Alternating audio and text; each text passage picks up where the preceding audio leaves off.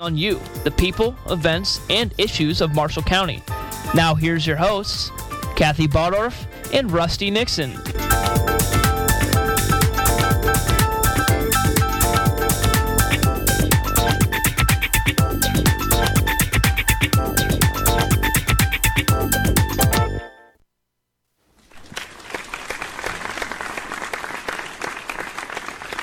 All right. Another Friday. Oh, Kathy's getting the door. We must want to be secret today. So she, she just I'm shut just not sure how noisy. Oh, they're gonna be in the back that's room. right. Well, So yeah. Good idea. we have some people here doing some production work, and Yeah. I just wasn't sure. What, you know, Yeah. Okay. it could get crazy, Well, and we don't want crazy. no, uh, no, no. Oh, you know what? We finally made it to Friday. Yeah. I didn't think it was ever going to get here, and this morning it was the same situation. I sure hope we can sleep in tomorrow. Well, you. I don't know why you wouldn't be able to. Well, I don't know. I know you can't because we'll have Coach's Corner. Yes, we will have that. You know, and that's the one thing with Coach's Corner that is a little bit different this year with the new coach. Yeah, we got kids coming in. He'll bring a couple of players in. Yeah. So that's kind of nice. kind of nice. Kind of get their feel for, you know, the game, and you also get to learn a little bit about the kids. Well, it's uh, it's like he said. He said, "I'm, I'm coaches do all the talking all the time. They're the ones playing. They ought to at least you know say something at some point." So. Well, that's kind of neat. I like that. some coaches don't like their kids To talk. talk. Well, for a very simple reason. Uh, sometimes they don't know how to deal with idiot reporters. Uh, and they'll say something they shouldn't say because they don't they don't have the you know what I'm talking about. It takes a little bit of experience or whatever that when some jerk asks you, so uh, your coach is an idiot, right? Because he called that play. um, well, you know, um, I I don't know, coach. You know, and just if, if if you don't know to say, it's not really a, a That's not a question. subject I'd really like to I talk don't really think I'm going to talk about that. yes. Um, but uh, you know, it, kids usually do extremely well. I always ask the coach first just to be sure because there's some that won't let them get on social media well, and I can all. see that. Yes, I, I totally get it. for the same reason. They say things they shouldn't say. you know, and it's like I love Eric Teal, but one time Uh oh, here we go. Oh yeah, it's a, it's another Teal story. Um, one time it was a sectional final, sectional semifinal, and we ran a pick-all play at second, which was our no-look play, which is the one that always works, or at least most of the time. Uh, you don't look at second; you just okay. Well, the signal was the pitcher would grab a little bit of dirt and toss it.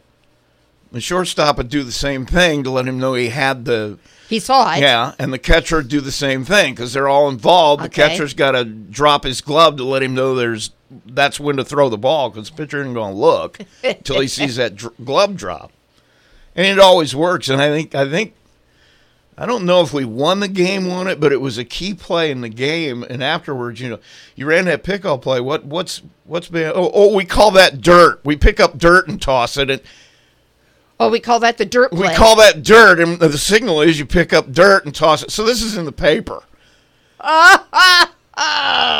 so, so there goes the our signal play. is gone. So it's like, Aaron, you, you didn't need to tell him what the signal was. 'cause- Yeah, Oh, Darn it!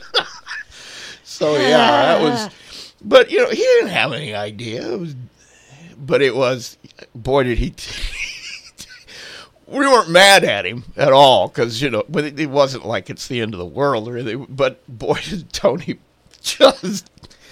He was mer- merciful in the, the sarcastic uh, humor that he almost every day there'd be another sarcastic joke about that so, and everybody got in on it. You know that when somebody's on, you know, you're, Wow. you're you got guys yelling from the outfield, "We running dirt!" That is, yeah, Yeah, it was, it was it, it was in this case I thought I didn't think it was funny but it, wa- it's not a big deal but you know think about that if he says something that he shouldn't say you know like well we weren't sure we are going to have John this week because he got caught uh, drinking on Thursday. You know and, yeah. and and kids will do stuff like that or they'll come on and say oh those guys suck. We were good. We were we were going to beat them from the be-" okay you don't a kid doesn't You know never do that. Yeah. kid doesn't know that that's going to bring negative repercussions for saying something like that because you become billboard material. And believe me, I used to look in the papers for that stuff. And when somebody would say something like that, I'd blow it up to giant poster size and put it up in the locker room. so, yeah, we, I didn't hesitate to play that game of he's dissing you. So you better better make you going to let him do that. So you know, that's that's why a lot of coaches don't want their kids to talk. Talk. Uh, Please just don't talk. Right. Well, I mean, you know, there are certain guys that you know are going to handle it okay, but there are other guys that that that won't. And so I understand. Like I said, a lot of coaches won't even let their kids on social media during the season. Yes. Um, So just to stop that kind of stuff from happening. Yeah. I totally understand it. You just, you know. But these guys, it it yeah, it. I Well, I'm sure you're not one of those reporters. No, either. I'm not. I'm not asking them. You know, have you stopped Yeah. beating your girlfriend? Yes or no. I mean, you know that kind of thing. And you don't ask them to judge the coaches. No, calls. no, no, no, no. Well, basically, what I like having them in for is I can ask them what they were thinking at a certain moment, or uh, like we had Michael Gibbons in this week. He's a running back, and I said, I know that they got zone blocking. What are you looking for when they hand you the ball? And that that's what I like, and I kind of like to do that with the coaches too, because as much as the average fan thinks he knows more than any one of the best signs I ever saw. I'm not going to say the school was that, but there was somebody put up a sign just like at Plymouth. A lot of the fathers stand down by the fence. Uh, yes. Yeah, and uh, uh, they had ex high school fathers section career record two hundred and fifty thousand and oh. So you know it, it that's what goes on. I know that, but if you haven't played, the stuff that goes on you miss. You know what I mean? Like I hear people. Correct. I if hear you've people. never played, No. you don't get the whole thing. So, you know, when they say, well, I was the stupidest play call in the world, Right. they don't understand that it was a really good one and a guy didn't execute. Mm-hmm. You know, and, and that's not something I'm going to report. Like, well, Joe screwed up on that play, or You're not going to call see, the kid out on that? no, I'm not calling anybody out on most anything. That's nice of you. Well, it's high school. Your it he- is a learning experience, You- believe it or not. your kids aren't making anything. Obviously, they're just there, and and your coach is making about five thousand dollars a year to coach that sport.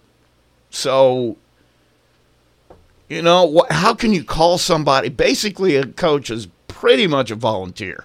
No more than he's getting paid. Yes, you're So totally right. Why would I call a guy like that out? You know, there's as long as as long as as there's nothing immoral or unethical going Right. on, I'm not calling anybody out for because it, it's it's amateur. Now, I, I totally agree. pros, that's a different thing. They know that's part of the territory. They're getting paid to do. it. I mean, I Right. don't, I don't have a problem with being a little rough there if it, it's necessary. But you know, I high school. I'm not going to call anybody out for anything. I might call some parents out, Well, Which there's I have- some that could should be called which out. I have done before.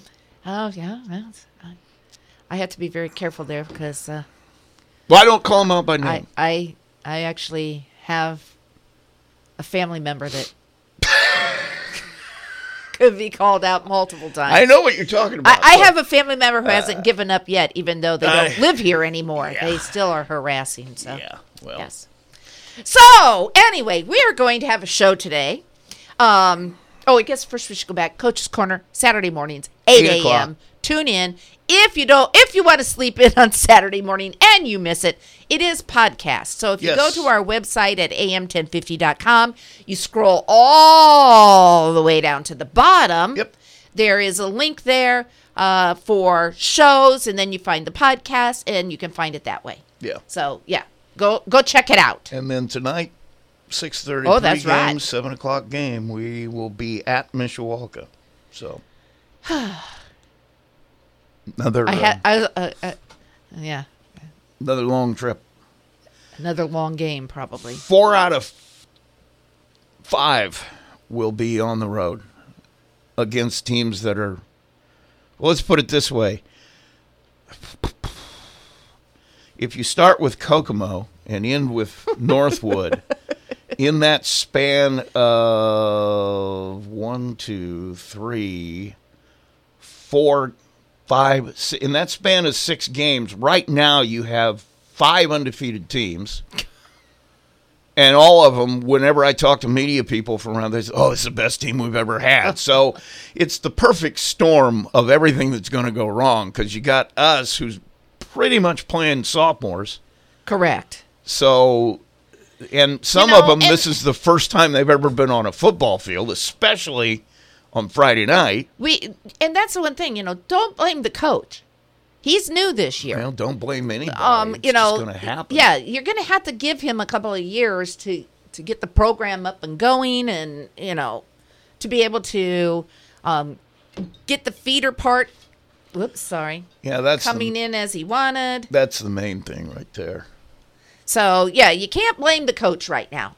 Uh, you know, uh, Why? these kids are young and inexperienced, and that's that's where we're stuck right now. Yeah, so you don't need to blame anybody. yeah. It's high school just football. just unfortunately, we've we have chosen to have a very tough season uh, to prepare us for tournament time, and you know, it makes for a long season when you're not winning. Well, when you don't have every school goes through it, you go through a class where, in this case, there wasn't a lot of. I mean, I think there were only four seniors on a team. Maybe there's more, maybe a couple more, but there's four that actually play a lot, um, and just a handful of juniors. They just didn't have people going out Right. in those classes, and when you don't have numbers in a class, it really hurts you.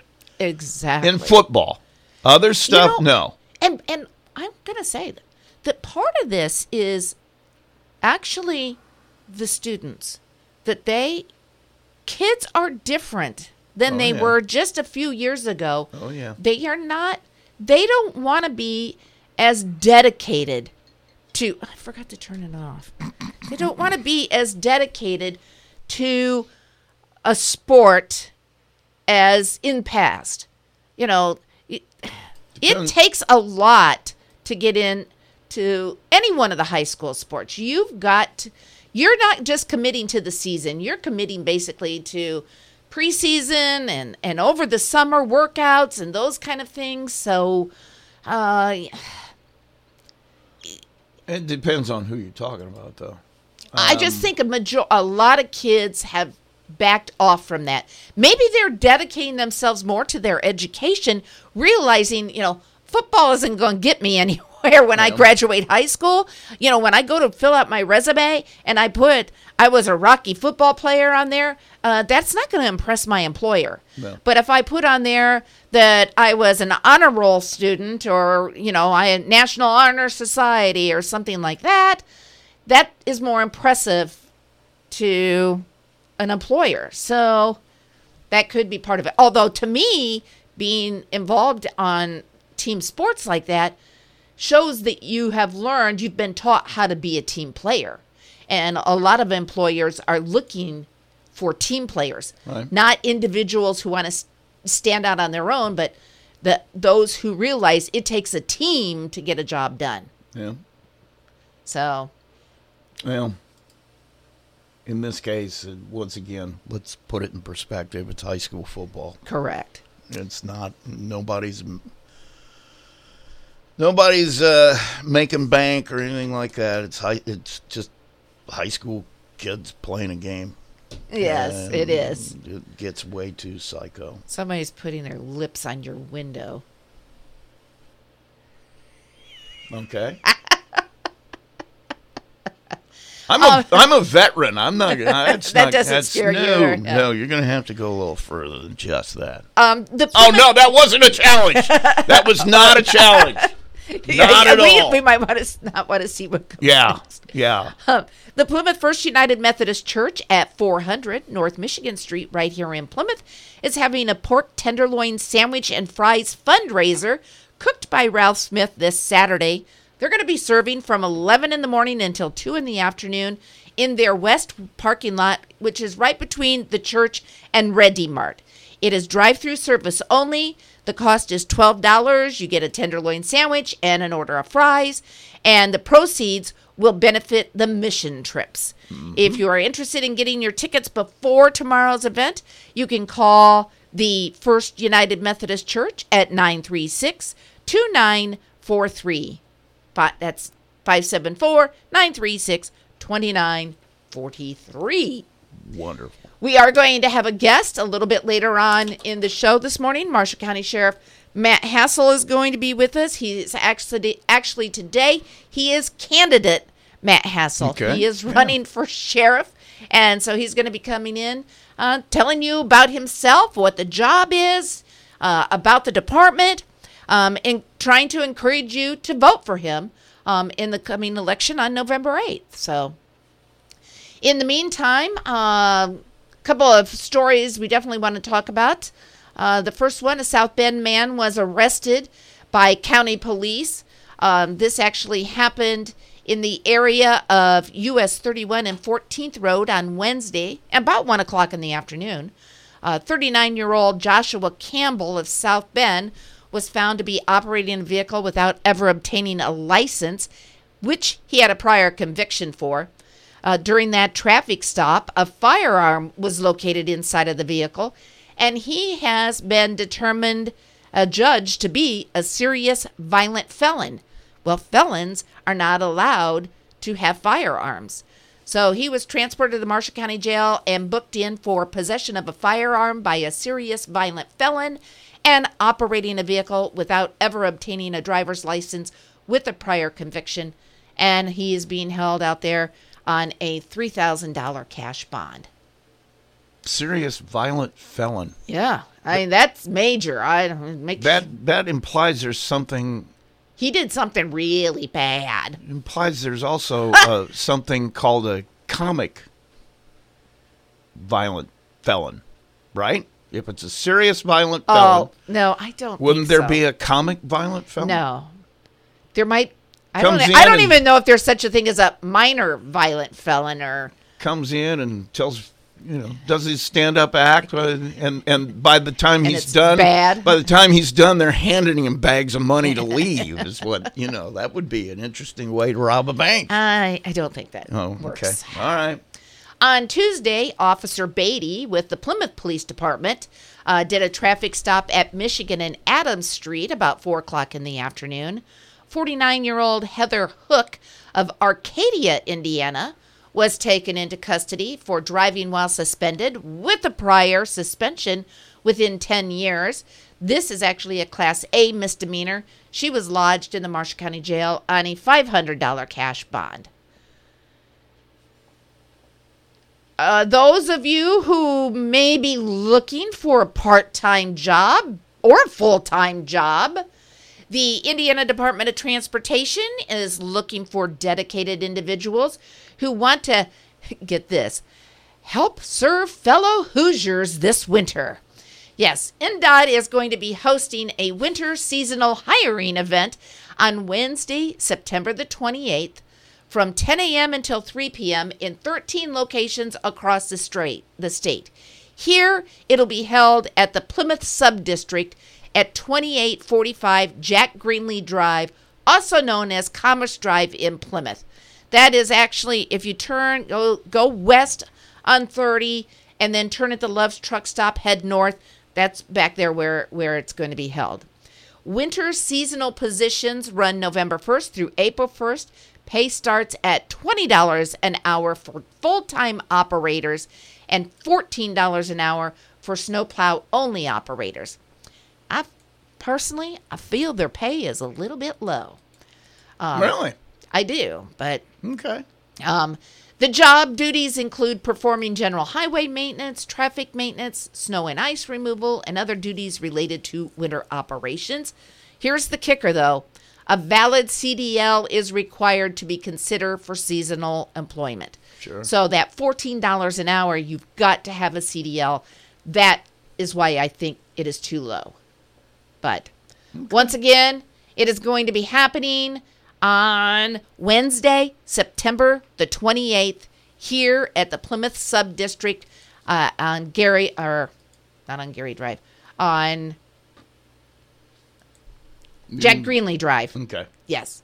So, Um, say you're talking to the wrong guy if you're asking for a street name. You got to tell me what it's near. I don't have any idea. Love's Truck Stop. There you go. Corteva? Mm-hmm. You know where Corteva is? Yep. Okay. See, I still want to call it Pioneer Seed, but Yeah, well. Corteva. Yeah. Um, I also did a story. I was able to acquire um, the filing for the estate of Tiffany Helbling. She was she is a, a woman that died in the Marshall County Jail last year uh, in May uh, of uh, 2021, and her estate has filed a lawsuit against the Marsh, Marsh County Sheriff's Department, aka Marsh County Sheriff Matt Hassel. That's how they actually have it listed on the court docket. Um, quality cor- correctional care. Then Samantha Howard, Shane D- Jolly, D.W. Johnson, Jay Hendricks, and other unknown deputies, nurses, and other jail employees. they actually filed it on August 17th of this year in Marshall Circuit Court for neglect and or wrongful death of Tiffany Helbling. Um, and the case has been brought forward by Jennifer Louder on behalf of the estate. Um, Mrs. Helbling did have two children. And so, uh, you know, I believe that's, she's bringing it forward uh, for those two children. Um, and it, you know, the thing is long. It's like 26 pages long. So I read through the whole thing, but I didn't use Right. the whole thing. Um, but there are three counts against uh, the sheriff's department and the jail. Uh, one is the violation of the Fourth, Eighth, and Fourteenth Amendments. The second one is uh, policy, procedures, and practice. And the third count is state law claims of neg- negligence, wrongful death against all defendants. I know you're going to look up the Fourth, Eighth, and Fourteenth Amendment. Fourth, the right f- number four, the right of the people to be secure in their persons, houses, papers, and effects against unreasonable searches and seizures. You said eight. Uh huh. Bails, fines, and punishments. Excessive bail should not be required, nor excessive fines im- imposed. No cruel and unusual punishment inflicted. What was the other one? 14. And they're all in Roman numerals, so I got to translate as I Uh, go. the- an okay, X and a four ones? minute 14 is really really long it's got like five sections but it's about it says civil rights is the title of the uh, the uh, amendment and it encompasses a lot uh, yeah there's a lot of stuff in there i don't Not gonna- yeah. civil right yeah it uh, well it's Her three. civil rights were Yeah. infringed upon, That's basically. basically Yes. it yeah So, uh, going back on May 18th, Tiffany Helbling was arrested. I don't know by who. It doesn't really matter. Um, uh, during a traffic stop for being allegedly being under the influence of Xanax. Uh, she was lodged in the Marshall County Jail.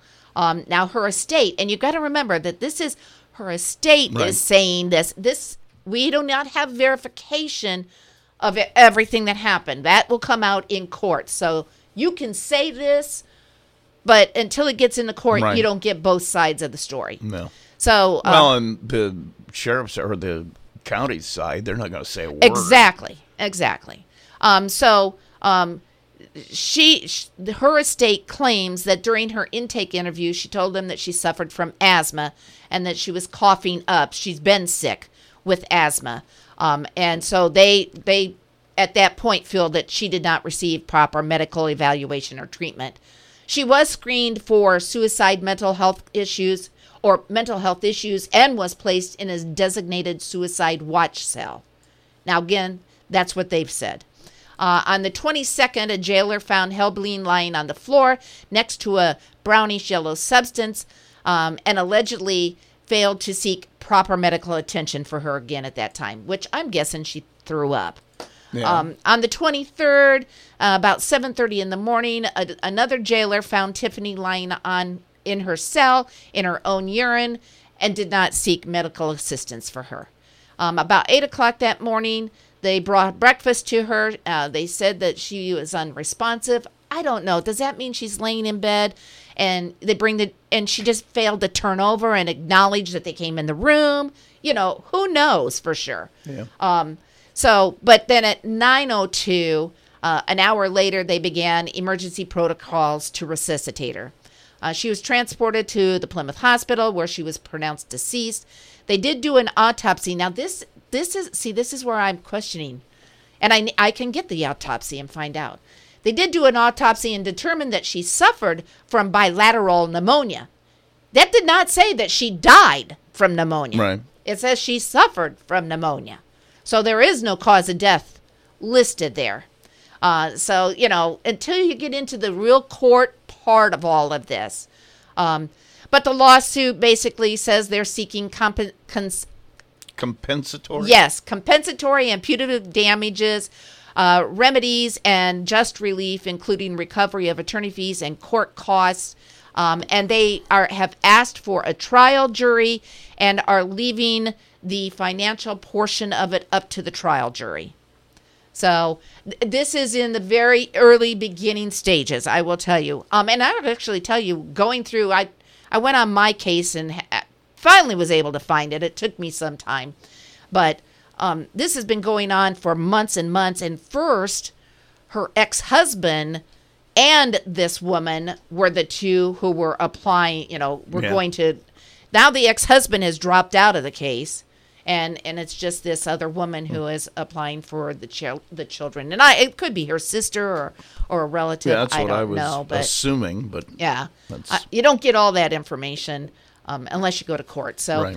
i i would venture to say that it'll probably be next summer before we see this oh, case yeah, in court for sure. um, by the time we go through all of the ins and outs and ups and downs of the whole thing. Right. So, yeah, but um, let's see. Do we have?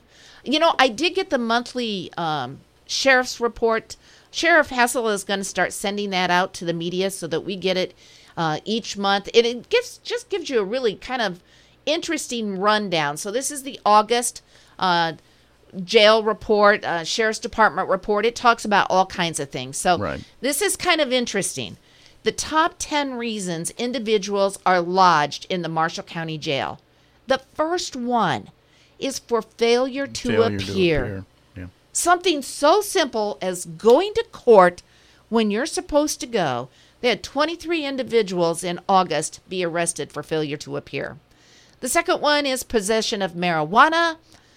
I know a lot of people want to make marijuana legalized, but in the state of Indiana, it is not. And there were 14 people arrested for possession of marijuana. Operating while intoxicated. Now, that one, definitely. Right. 12 people. Resisting law enforcement, 9. Possession of methamphetamine, 9. Dealing in a controlled substance slash meth, 9. Probation violations, 8. Possession of controlled substances, 7. Operator never licensed, 6. And possession of a syringe, 5. You know, if you do not have a reason to have a syringe, so if you're not a diabetic or you're not on some kind of medication where you have to give yourself injections, you're you No. can't be walking around with needles like that. Right. There were a total of 103 people booked into the Marshall County Jail in August by the various police agencies in the county. Bourbon booked three people. Bremen had four. Culver had one. The Indiana State Police had four. Two of those four with the Indiana State Police were released with no judicial review, which means they did not get their paperwork filed within the 48 hours, and so they had to let them go. It doesn't mean that they're scot free. No. They're, uh, they're they're still going to pay for you know they're, they're going to get their day in court, but Right. they're not sitting in jail.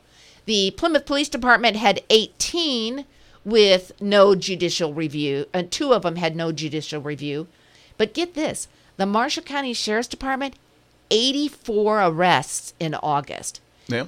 one no judicial review, which means those guys got their paperwork done, and, and so they could keep them in jail and and get business taken care of. I was going to say you don't hear about that around here very often.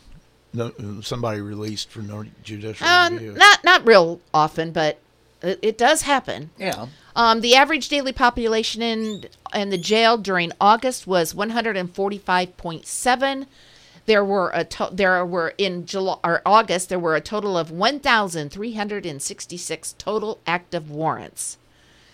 Marshall County Police responded to a total of 52 accidents last month. 40 of those were property damage accidents. 11 of them were personal injury accidents, which means somebody was hurt and transported, and one was a fatality. Uh, the county police issued 41 warnings and or citations and completed 70 case reports. Now, here's another one that you need to pay attention to. The Marshall County Central Dispatch Center handled 3,450 non emergency and administration calls. That means somebody's calling for information, to talk to somebody, da da da. Not, not a, you Not know, an not an emergency. emergency situation. Um, there were 1,462 911 calls. That's a total of 4,912 calls in one month. Of those 911 calls, those 1,462 911 calls, 99.32% of those calls were answered in less than 15 seconds. Well, that's good. So that shows that, you know, they're sitting there, they're waiting for your call, and they're ready and willing to take it. Yep. So, all right, why don't we take our first break of the morning? We got pizza bills to give away. Aha, it is Friday. That means Pizza a fifteen dollar gift certificate. That's exactly what it is. How did you know that? I, I have ESP. Well, here, let me put it up to my head like the great Oh, yes. or whatever his Yes. name was. Uh, five at 574 936 4096. 574 936 4096. Caller five is going to get uh, $15 at Pizza Bills. So start dialing. At Co Alliance Propane, we treat our customers like neighbors because it's exactly what we are. Co Alliance isn't some company across the country, we're across the county. We work, play, and live right here in Marshall County. With programs like Summer Fill, Budget, and Fixed Price, you can choose the program that works best for you. Visit co alliancepropane.com for more details, including 50 free gallon offers for new and existing customers. Co Alliance Propane, seriously local. Are you looking for a new hauler for trash removal? Call Apex Waste. Large or small, we'll take your call. When you choose Apex Waste, there's no long term contracts, no hidden fees, and no taxes. What we say is what you pay. Apex Waste is a local family owned company that is dedicated to reliable, friendly service. Call Apex Waste at 574 896 Apex. That's 574 896 2739 or visit us online at apexwaste.net. Yeah.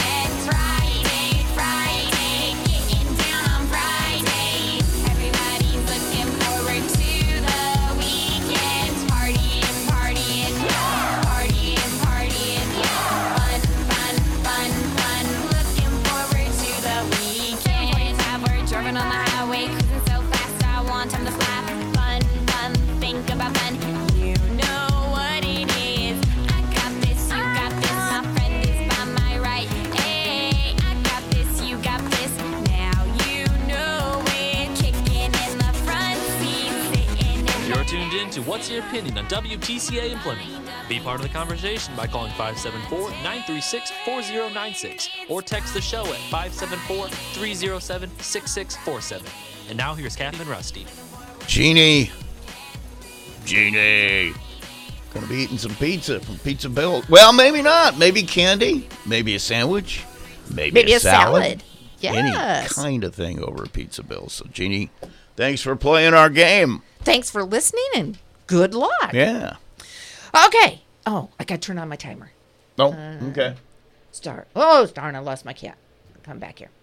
Good morning, everyone. With us this morning on the air, we have Marshall County Sheriff Matt Hassel, uh, who is running for his second term as sheriff. Good morning, Sheriff. Good morning. And you've brought a friend with you this morning.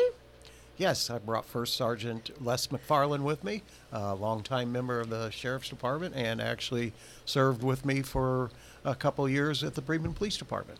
Wow. Okay. I didn't realize that, Les. Yeah, I was five years at Bremen Police Department prior to uh, being here, and this is my 28th year at the department. Uh, And I have to ask because you live in Bourbon. So, did you ever serve in Bourbon? I was on the Bourbon Police Department for a while, yeah, as a Okay. part-time officer. Very good. Okay. Um, Matt, we had you in last month, maybe, or somewhere, maybe the month before, right in there somewhere. Anyway, and our conversation went pretty lengthy, but I felt like we just didn't get everything covered. And so I, I wanted to have you to come back and, and talk a little bit about it.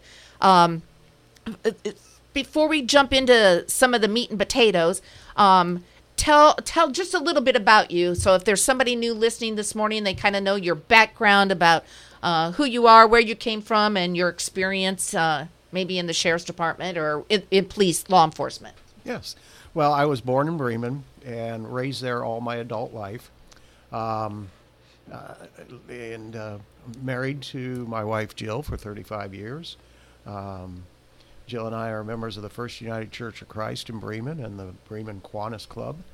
Um, we have one son, Tanner, who's uh, a federal aviation certified uh, aircraft mechanic and works down at the Indianapolis airport for Republic Air- Airways.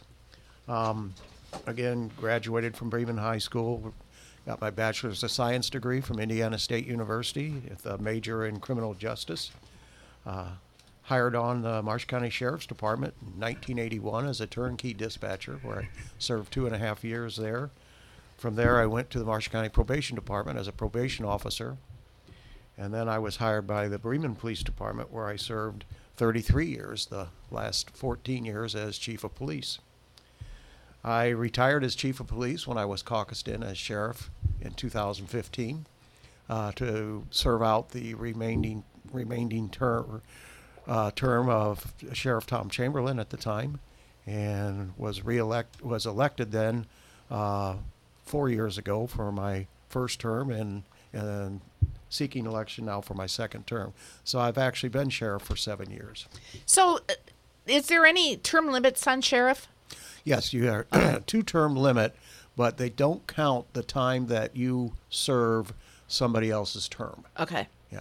So you got your four in for your actually when you were elected.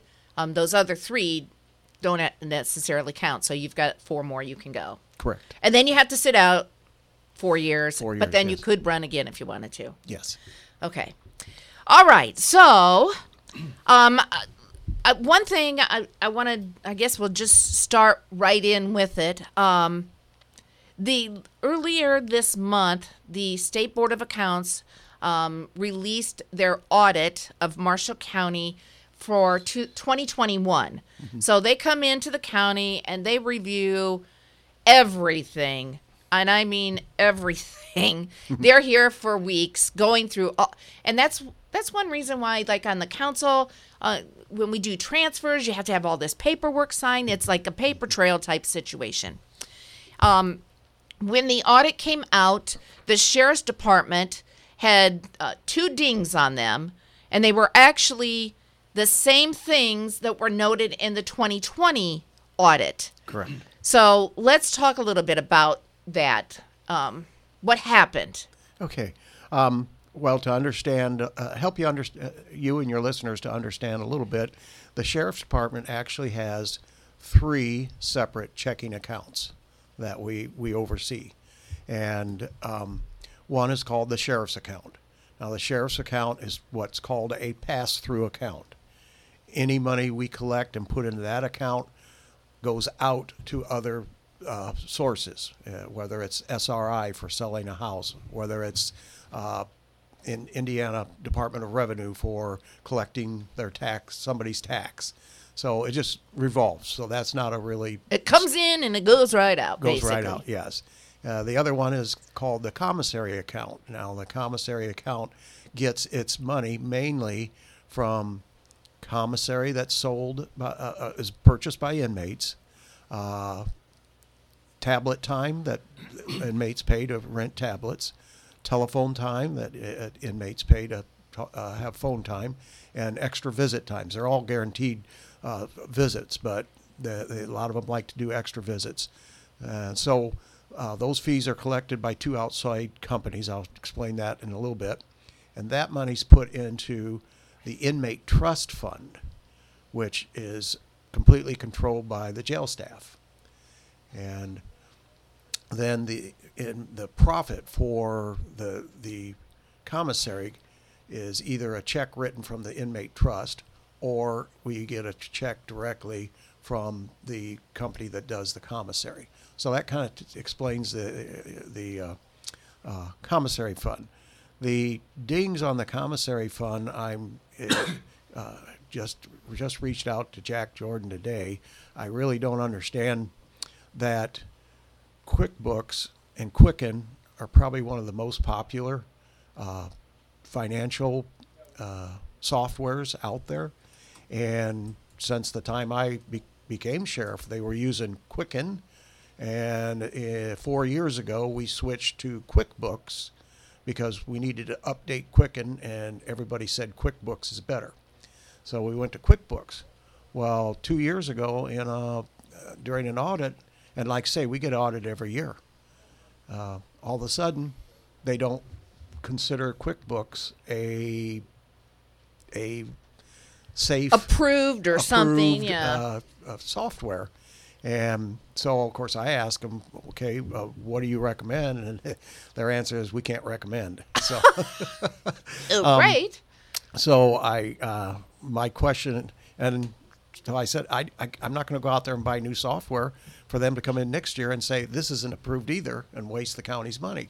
So, uh, my, uh, qu- question to, to uh, uh, Representative Jordan is, do they have a list of what's not approved so that I know not to purchase that software? And so that's where we're working on that today. We'll we'll get it fixed. Uh, just um, they didn't say it's done anything wrong. They're just saying it's they don't. It's not an approved uh, method. The in the audit it, it says the QuickBooks does not retain an audit trail of the original transactions when a receipt or check is voided. Right. So I, I really do. think it's the voided part of it is the only issue. But Right. And we do keep an audit trail of that. We we keep a hard copy and uh, uh, we leave it in the ledger in the electronic, so you can see where that check was written and you can see the date it was vo- voided. It's just you know, uh, that's how we do. You know, we know what they're looking for. We keep it, records on everything, and and they could see those records. Now the uh, Stellar is the company out of Wisconsin that even before me that the jail has used to sell commissary to the inmates. So basically the inmates put their money in a kiosk and they track how much money each inmate has and then the inmates get on the tablet and they order commissary and the commissary comes once a week.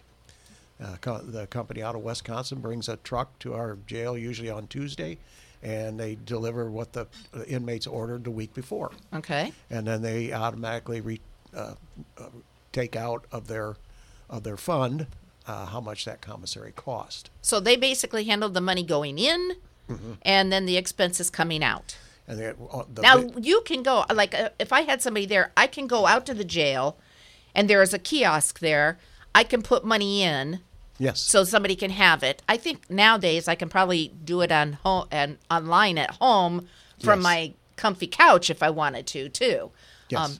back in the olden days, you had to go down to the jail and actually hand the jailer money and put it in, and it went through that way. But this is done by a third party. Correct. And uh, Stellar is a third party. There's also a third party.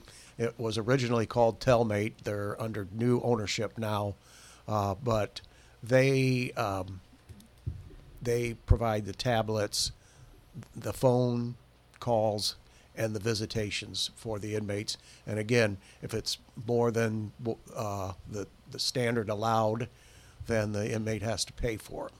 So, um, and and their their finances are tracked, and it also in that fund. Now, what we do do is, uh, like I say, all the all the documentation for that is kept uh, by that company on that company's computer and their software. Uh, we do empty the kiosk, and once a week we take it to the bank and deposit it, and then they tell us how much to send to them and how much to send to the commissary fund. Because you get you you make a profit on it. Correct. I mean there is- there's a profit there's a profit for them, Stellar, and there's also a profit for you, from you for you Right. guys too. So So uh, what happened in uh, late 2020 is their computer crashed, and all the data was lost. They said they had two backups to it, um, and they both failed too. And so they've, my understanding, they've rebuilt through documentation. They rebuilt that information. the problem is there's $65,000 more money in the account. And now that you got to understand the State Board of Accounts, it's just as bad to be $65,000 ahead as it is $65,000 behind. correct. So um, the State Board of Accounts think, well, that might be money that's from the inmates, but we don't have any inmates complaining they lost money. So um, it's actually a second audit is was done yesterday. I have have, have not heard the results yet. okay. Um, but there's a strong possibility that, and I've said this from the start to the State Board of Accounts. If you if you go back to last year when I wrote a rebuttal to their findings, I said I'm sure that sixty-five thousand dollars somehow was supposed to go to to the commissary account, and so right now they think that there's a certain percentage of Telmate that's the inmates use debit cards to use the tablets or phone calls that wasn't getting put into the commissary fund. So we'll we'll find that out. We'll, we're going to get to the bottom of it, and if this doesn't work out, like I say, the owner himself of Stellar and their accountant Kim were doing uh, a uh, a uh, audit of it yesterday. So I'm hoping to hear maybe we get this finally resolved. It would be good news. But I take full responsibility for not providing internal controls. I have direct, I directly run the commissary and the sheriff's fund. I, I do everything. I do the reconciliation. I take the money to the bank and everything. The only thing I've ever done for the inmate trust fund is I take their deposit to the bank and deposit it. I should have went back and had I uh, had them tell me about that system because if I found out that that system we didn't have our own backup to it, we would have done things differently. Trust me. Well, and, and because it's running on their computers and not your computers, it, it's really you can't get a back. You can't back it up because it's not on your system; it's on theirs. Right, and I believe our IT did it. Talking to my staff, I wasn't there when the uh, Tom Chamberlain was sheriff when they decided to contract with Stella, Stellar, which is a good company. I mean, it, it's a smooth operation for us, but um, but our IT department asked to be able to back that up themselves, and they they wouldn't let us touch their their their their machines. And I understand their point too. They want to keep that from being uh, possibly a, a virus. Uh, uh, you know, Sheriff, I would almost suspect if they lost their computer that you weren't the only jail system that was on that that probably got lost at the same time. So, uh, in reality, uh, there are probably some other jail systems, uh, and probably not just in Indiana, that are, are going through this same situation. Right. Now, I assume then the State Board of Accounts do they ever like? I mean, okay, you got dinged in twenty, you got dinged in twenty twenty one. You know, we're get, coming to the end of 2022, so next year they will. Will I mean, will show up again? Uh, Do they ever let it until you figure out where that sixty-five thousand dollars goes? They just keep dinging it over and over. Right. Till we figure it out. Okay. Dinging over and over. Well, it'll be interesting to to see, and hopefully, I mean, it makes it it puts it hard on you because it, it's a third party vendor. You really don't have any control over it. You're not taking the money in. Mm-hmm. You're not checking to see which inmates are spending how much money going out. Right. So it it does make it really difficult, and it, that was selected because it makes it easier on your staff. Um, back in the day, as I said, I I've had somebody in jail. I had to go up there and give them the money, and you know you get a receipt. And then somebody there at the jail has to track all that money, has to keep track how much money this this person has on their books, that person has on their books. Oh, now they want to order something. Now I got to subtract that off, and I mean it, it can be a bookkeeping nightmare. I would suspect, especially when you got a hundred some people in the jail. Right. well, um, what we're doing today, uh, once once this happened, um, once they got their system back up and running, they have what's called a daily report, and we are downloading that daily report into our system, so that for every day now, we can pull up all the activity, and we can do our own audit if we have to. Is that something new that's been in place now? Yeah, we put that in place after they got the system Okay. back up and running in 2020. Good deal. Okay, so I think we kind of figured that out, except for we've got sixty-five thousand dollars. That, Yeah. but if you don't have inmates, I mean, because I would assume if an inmate felt like they had one hundred and twenty-seven dollars on their books and they didn't get it when they left, Oh yeah. I we would, think they would be telling you that. we would hear from them. Yes. Yes. So uh, that's a good piece of it that you're not getting complaints that way. So obviously, that's probably just the profit margin that was there. Right. Okay. Um, what else do we want to talk about? I mean, gosh, you know, Matt, when you were here last time, we we talked about a lot of headaches that the sheriff's department goes through. Um, we talked about the overcrowding situation in the jail and and how um, working with the prosecutor and the judges and community corrections, how you've handled um, overcrowding. You've worked with other two other jail situations, so that if we would have a big spike, um, that there's some place that we can send inmates. Um, and the the ones we send are actually inmates who have who are doing time. Correct. Those who have gone through the court process and are actually doing their time in the Marshall County Jail. Yes, that's who we'd send. So um, it's not people who are waiting to go to jail. L- Let's let's talk a little bit about your officers, uh, your staff. Um, I don't know. I, well, we've heard from you um, that you are having trouble getting officers and keeping officers right now. And in fact, I believe the last go around is you have an officer that is going to Plymouth. You have an officer that is going to the DNR, and you have another officer that's I can't remember where he's what's he doing, but you have a third officer that was going to leave too. Correct. Um, uh, I, I one thing I want to ask because I I've never known. Do you guys rotate shifts, or do you? If I work, you know, the three to eleven shift, am I always on three to eleven? Uh, I can answer that. for you, Okay. Kathy. Uh, currently, in the patrol division, I'm the first sergeant. We have three sergeants and 12 officers, merit officers. Um, of those shifts, we s- essentially have two types of shifts. We have the midnight shifts. They're assigned full time on midnight. And then we have what they call a swing shift. And the swing shift is, and it, the swing shift has been in place since I came on the department in 1992. and and the reason that we had the swing shift, and I look back to, if you remember Kenny Relos and that that those uh, officers back then, it was two afternoon shifts, and an afternoon shift is three to 11 Okay. and then you get off at 11 and it's called a double back you then work two at two day shifts, uh, which is seven in in the morning till three, and then you're off for two days, and then those four days rotate back.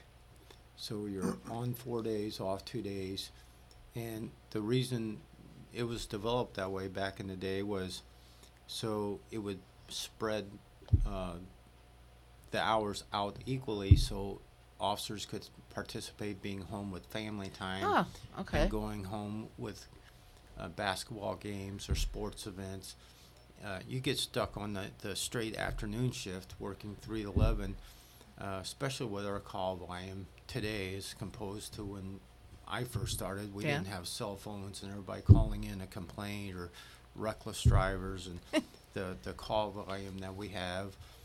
Um, you know, you, you're you're essentially when when officers come on duty, they're they're busy. They're going from call to call to call over the 400 square miles, over 400 square miles. So um, that's probably one of one of the complaints of the officers that you know it's it's it's a mixed. We've had multiple. Um, voting options and talk to officers about Okay. changing the shifts and it's really about a split. Some wants to keep the shifts as they are, and the younger guys don't like it, and they want the, the, the changes. Okay. Um, which um, I know, um, Sheriff, you had told the council prior to going into the budget hearings um, that Mar- uh, Marshall County Sheriff's Department is one of the lowest paid departments in the area. Correct. Um, and th- obviously that has something to play into it. It is the pay. If I if I'm going to have to work, you know, this this shift, I at least want to get, you know, more money. So Bremen and Plymouth were both paying more than you guys are. Correct. And so that's why you're seeing some people leave. You did put in, um, and, and you told the council ahead of time, I'm putting in for a $10,000 raise for my merit officers. And lest you said we have, 12 officers, three sergeants, and me. so not that many. It, now, how, it, it- And- are we at full, cap- we're not at capacity, are we? No, we're, we're not at capacity. Uh, Okay. Uh, our officer just quit that you referred to, and I wish him the best. He's a, a very fantastic personality, um, top notch. He was in the military, Jonah Michael, and he left our department and went to the DNR. Uh, the DNR officer, they're on a pay matrix. It's the same pay matrix as the state police, and you know, um, I mean, he he's potentially going to be in the range of seventy, eighty thousand dollars a year. Well, and also, you know, w- even when he applied with us, he was pursuing being a conservation officer. That's what Okay. he really wanted to do. So, uh, I think that was could be for the pay, but I think maybe more so for that's What he wanted to what do. he wanted. Yes. Um, I, I did hear that the officer that just received a uh, conditional offer from Plymouth uh, did mention that the pay was better and the family health insurance was cheaper. So Oh. I, I know, fi- and he's you know young um, uh, fathers, you know, Mm-hmm. they, they want to take care of their family and they want to do the best they can. So it's hard for me to be upset with them when they're trying to better themselves. So. it it it, it makes it tough. Um, and it unfortunately you can't control Yeah. the pay part of it. You have to go to the council, and a- as a former council member, you know how difficult that can be in some years. Um, I, it's complicated to me. I did get the, the recommendation that was approved yesterday, and trying to look through it.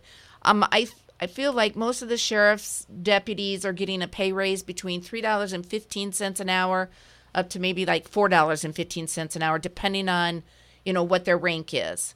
Um, but it's it's nowhere close to what you had requested. Okay. Uh, I have not seen that yet. I've heard several people talk about Oh. I'll it. get you a copy of but it. I, you know, coming from the council with my experience, I realize we only have so many resources, financial resources that the county's going to have, and that's why when I went in front of the commissioners, I asked them, let's think outside the box. Let's let's try to up the benefit package. Then let's um, vacation days, uh, holidays. Um, let's look at uh, allowing them to maybe use their car to uh, uh, for personal business, uh, all the way into adjoining counties. I mean, you know, just different benefits that would offset the fact that you're not uh, uh, re- you're not receiving the same pay as the same de- uh, two departments in our county. And I didn't compare them to all the departments, but I I, I know a couple of the smaller departments pay more than we do. So, um, so I thought you know that was one way to try to um, retain the officers we do have and attract new officers. I just hate to see us get to the point where we hire an officer, we spend we pay him 16 weeks of a salary to go to the Indiana Law Enforcement Academy to get certified as an officer, and then they immediately come back and within a- a year, two years, three years, they're going someplace else. Um, I, I would like to see us be able to retain, and everybody's has the same problem with uh, attracting quali- quality candidates. I mean, it's Certainly. just, you know, you used to advertise an opening, you get 45 to 50 applications. Uh, I think the last time we advertised, we got seven applications. And and the majority of them have not had the training. Correct. So that makes it more costly for you. And, and Plymouth is facing the same thing. We've Correct. had three. Plymouth has had three officers go to South Bend. Yep. So they're they're seeing that same thing. And I've been told that you know the benefit package in South Bend is better, and so it makes it really difficult. Um, now we did just change the benefit package a little bit for next year. Um, they're getting rid of sick days and personal time off, and they're calling them family days. And you're gaining uh, basically two more days um, off. I know part of it, it it's kind of complicated because you're going to work. Uh, well, and police officers do work every day, but normally election days are days off for county employees. Um, so they're making those up by person by this family day, and then they're giving two extra family days. So that that increased the benefit a little bit, but Can, can I jump in here? sure.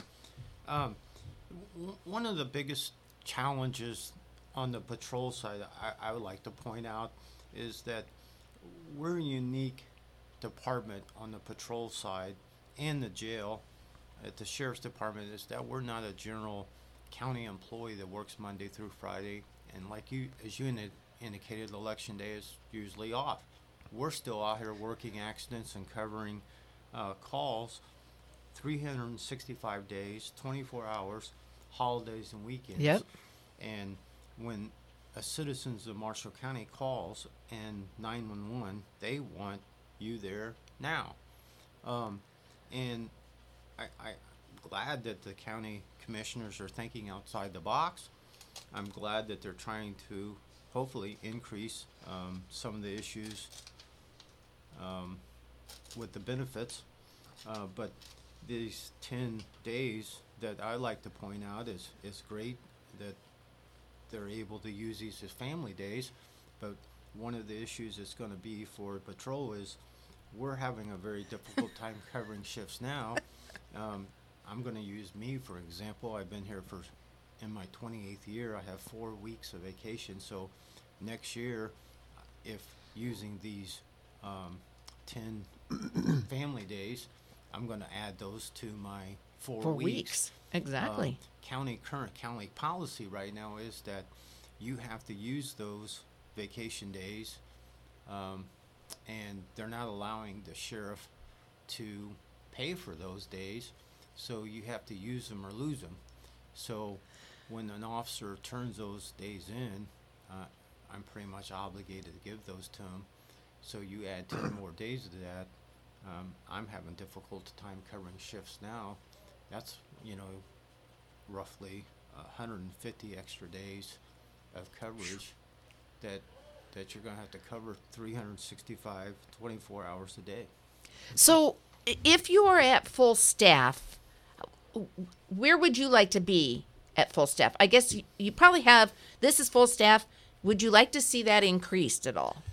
Yeah, I would. Um, for the total merit officers, including the sheriff, you have 21, but not all 21 are patrol officers.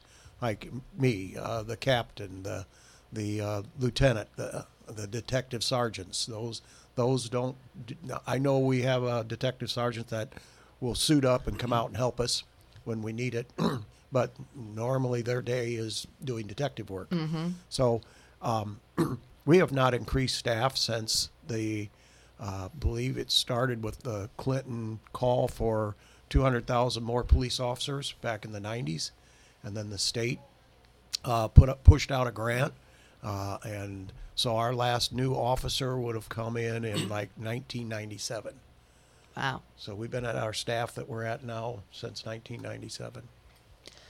I would like to see us have additional officers. Um, uh, it, it just would help. Going to help us cover the, the the schedule and also make us more available to serve our public. Can, can I point one thing out to you? And you have the, the stats overall of the jail, I think, that they mailed to you. And let's just look at the top three. I, I think within the top three, one of the major things that was in that was resisting law enforcement. Yes. And the signs of the time of the day, if you look at any newspapers, um, there's almost a shooting every night in South Bend Oh yeah. Um, a lot of those crimes or those individuals drive through, participate in criminal activities within our counties. You know, I, I'm looking at the um, stats for 2021 within the top 10 offenses, and the number 10th uh, was resisting law enforcement has increased now. If you see, that's what the third, One, two, three, fourth. the fourth. Yep. So, you know, if you relationship of of our signs of times, you know, uh, you know, we just had I don't know within a month we've had two female officers that you have seen get shot. There seems like almost every day you see an officer is getting shot True. in the line of duty, and this the the mental health is not in it's it's getting worse. You know, there's no place to put these people. It's overcrowded every place. Um, in patrol, as I indicated to you, um, we only have three officers in the county. Our transports have greatly increased. We have to take a lot of these mental health people that want to do bad things. When we do uh, get a judge's order, we have to take them outside of the county. A lot of times, we have to take them to Indianapolis recently. So, you take those three officers, you take one officer out for a transport, either for a juvenile transport or a, a what they call EDO, emergency detention facility. That's leaving two officers for 400 square miles to cover. When you look at the top 10, last year being resisting law enforcement it's the fourth now, and I don't see society getting any better. Uh, yeah, I, I, I definitely don't either. That that is for sure. And unfortunately, you know, the top one is failure to p- uh, appear, which is the simplest thing Right. that you shouldn't have to end up in jail for. For crying out loud, just go and show up. But So I would uh, like to put a shout out though to all our town and the city police department in Plymouth and all the town police departments. Uh, they they really do uh, back us up and help us out a, a lot, and that that that means a lot to my people. And so we try to return the favor if they need something. A lot of times in these smaller towns, there's only one officer working, Certainly. so uh, we try to uh, to uh, support them, and they do a great job supporting us. it's it's it's working together um, for sure. And uh, you know, the Marsh County Sheriff's Department is not the only department that is having troubles retaining and attracting uh, employees. Correct. I mean, all the departments, and it's across this whole nation. Um, but obviously, one good way to attract them would be, or to retain them, would be to get their salary up. Correct. Where it is least in line with what's going on in the counties where they're living and working. Right. along with their benefits. Well, I don't know if you knew this, but Bremen lost two officers too. Oh, okay. So, uh, so do we know why? One went to Mishawaka Uh-huh. and one went to Nappanee. I think the one that went to Nappanee was from Nappanee and Wanted to go home. Hometown, Yep. yeah. But the one in Mishawaka definitely the benefits, and we lost one to Mishawaka too, uh, Josh Burnett, uh, and he'd only been with us for two years, and we trained him from the start. So we we spent uh, paid a salary for 16 weeks that for him to be trained and certified, and now it's he's gone.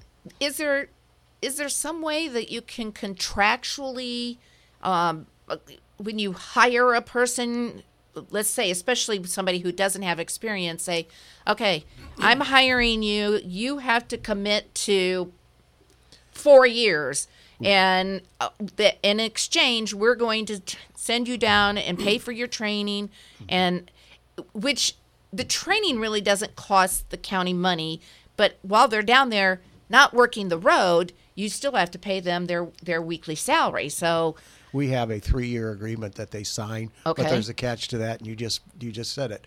We can only collect for training expenses. We can't collect for their salary while they're there. We can't collect for them not being working the road and going to school. So what do we got in this? Uh, maybe a thousand dollars for the academy books for the academy, and maybe two hundred and fifty dollars for the academy uniform we buy for them. So it's it's uh, that's yeah, Yeah. that doesn't help at all No. then. In, you know, in, in just in relationship to the sheriff's department, just kind of to put it in perspective for you, Kathy. You know, we have twelve officers, officers working the road. You know, not the, not including the three sergeants or the, the first sergeants, but we currently have two brand new recruits at the academy right now, and even though they're in academy for 12 weeks, they still have to go through FTO field training. To when they get home Correct. right so they're you're riding two together in a car Well, yeah, they're they're at the academy. They are, are not eligible or working our road right now. They're not doing anything but going to the training. They will not be out of the academy until end of December. So mm-hmm. with those two officers, they're not even able to work the road. yeah We currently had, just as I indicated, lost Josh Brunette. So his position, or uh, Jonah Michael, excuse me, Jonah Michael just left with the DNR. So that's that's the three officers. If Henry, which is another um, awesome officer, I worked with him when I was in Midnights before I uh, took the promotions. If he goes to Plymouth, that's four officers. We currently have one officer that's went to uh, workman's comp for injuries. He may be officers off for injuries for surgery. That's five. And then we have another officer that's uh, looking at going elsewhere. That's six. That's half our department. And then we still have to cover and half the ones calls that half the ones that patrol. hmm in patrol. we have to do something Right. the county has to do something about this when when an officer leaves I, I don't know do you guys do an exit interview or do they do that Yes, exit interview with anne They do that with Angley? Ann. Okay are you was somebody there from the sh- so you kind of get a feel of Mm-hmm. of why they're leaving Oh, we always talk to them Okay. personally. We said, okay, what's up? What's going on? And they're usually uh, always have been up and forward to to when when I've done the interview. A lot of times, Les will do it. Um, uh, sometimes uh, Jeff or Neil will do it, but we always sit with them and find out. Okay, and like Josh, you know, who went to Mishawaka, uh, yeah, he's getting more pay, but his interest was we don't have a lot of programs like Mishawaka has. He he had a real interest in SWAT. okay He had a real interest in being an uh, accident reconstructionist. And so and we do have an accident reconstructionist, but we really don't need two or three. correct So he he was looking at different opportunities that he had interests in, and that's a problem for us too. You know, you the bigger departments have more of these uh, extra units that they gives a a uh, officer a chance to specialize in certain areas. Um, we are looking, like I said uh, last time I was here, we're we're looking at uh, getting a emergency vehicle operation instructor trained within our department. Now we do we get through go through the training right now. Uh, our Bliss McKnight, our insurance carrier, provides that training for us. But I would like to see more hands-on driving training. I mean, we're running these county roads and these state highways at sometimes 120 mile an hour. Uh, we we have to have the best possible trained driver in that car. Uh, I mean, it's a safety issue, not just for the officer, but for the other people driving out on those roads. Um, so that that's so we do have some options and openings. We have two canines now. We have three drone pilots. Um, Wow. We got a lot of stuff, uh, uh, opportunities, but it, they don't come open very often, and so uh, I see people getting a little. Uh, some officers getting a little um, bored because they don't have something. Sure. It's uh, my my my joy for the day is not just driving in a car, driving around for eight hours a day. You know, Ans- looking for call, bad people. Call, and- answering call. yeah. Yeah. One more thing, you know, as I indicated to you earlier, you know, these we're short staffed, as I indicated Mm-hmm. to you. We still have to give them vacation time, two top of that. personal days, and their comp time, and then on top of that, by state standards or state uh, regulations, they need each officer has to have 24 hours of training time uh, to, to maintain your certification per hour.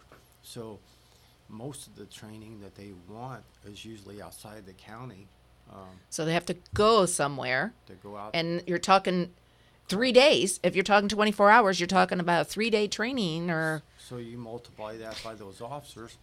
Where are you going to fill those shifts with no no people? That. It, it, I, I, it, you're at a no win situation, unfortunately. Now I know you do have some reserve officers. Can you guys explain to me? You know what a reserve officer is, what a reserve officer can do. They are volunteers, and they're, they're uh, they do have to go through the pre-basic training to be certified as an uh, officer. They are sworn in as a special deputy by me, but they don't have the full power of a regular deputy. They're there more to assist the office, the regular deputies that are working the road. So, like, let's say we do get a transport they'll go and do that transport, so we're not taking a, a, a- a regular deputy off the road. Um, they can do accident reports, like it's a minor accident report. Okay. They'll go out and do that for us. Uh, a lot of them are cardier. cardier yep, you know. that's exactly what I was thinking. But the problem you have, again, is they all have full-time jobs. So the availability is just not as, as, uh, they're just not as vel- available as you would hope they could, would be. So, Well, and you're talking volunteer. yes, no pay. Uh, you know, I mean, if you could at least incentivize somebody with something, uh, you know, that would be nice too. Yes. Um, I'm pretty sure, you know, we just had Blueberry Festival. And so I'm pretty sure that, you know, some of your reserve officers probably helped to work the Blueberry Festival. Yes, they did, and they get paid when they do that. Um, they're working for the Blueberry Committee. The- Blueberry can pay us, but the sheriff can't pay us. yeah. which is is kind of sad. I mean, in reality, uh, it would be nice if there was some way that you could at least something. uh, You, you know, it would be nominal, but it would be at least something that we you know, we appreciate it. Uh, do you know how many reserve officers you do have? I think there are 16 now, uh, and I'm including. I think there was two still in training. Okay. Well, um, obviously that is one of the headaches that we've talked about at the last show is is staffing for you. Now, merit is one thing. Less when when you talk about uh, road patrol, and I don't want you to give up a lot of secrets, but but typically um, in in the, the morning shift, so from seven to three, how many officers do you typically try to have on? We're- only having, each shift is only three officers on.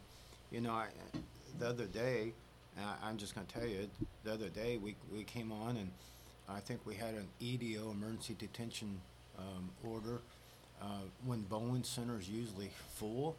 uh, You have to the take 'em county somewhere else. County contracts with them to take in, uh, these mental health people. And when they're full, they, for whatever reasons, they've been sending them down to south of Indianapolis. So at ten o'clock in the morning, uh, by the time you get to the hospital, you load this individual up and you transport with the construction. That usually, uh, almost takes you past three o'clock. Your- So your we're whole day is- overtime, yeah. Uh, to do that.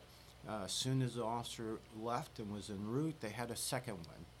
Oh, Uh, my goodness. So we had two EDOs, um, two different places, and this particular one went to Pearson, so we had two county officers out of the county at once, and we only had three officers. So, again, when I first started back in 1992, and, and you know, I guess you know all these young guys, but I started in 1992. The sheriff's department was the major support system for the towns uh, Bourbon, Plymouth, um, Culver, Argos, Bremen. But it, it, the roles have typically changed now that um, we, we, especially with our manpower issues, cannot do it without the support system that we have with the towns, the city officers. Uh, they're, they're just hugely stepping up and helping us. The reserve officers do what they can, but you know they're now full-time officers, and and uh, you know, with, with these types of uh, calls, uh, as you see today, you know, we can't just, I mean, when I was working midnight back in the 1990s, um, it, it was just one officer on. But you can't send one officer just to a call today, even your simplest call. You have to have two officers go and respond.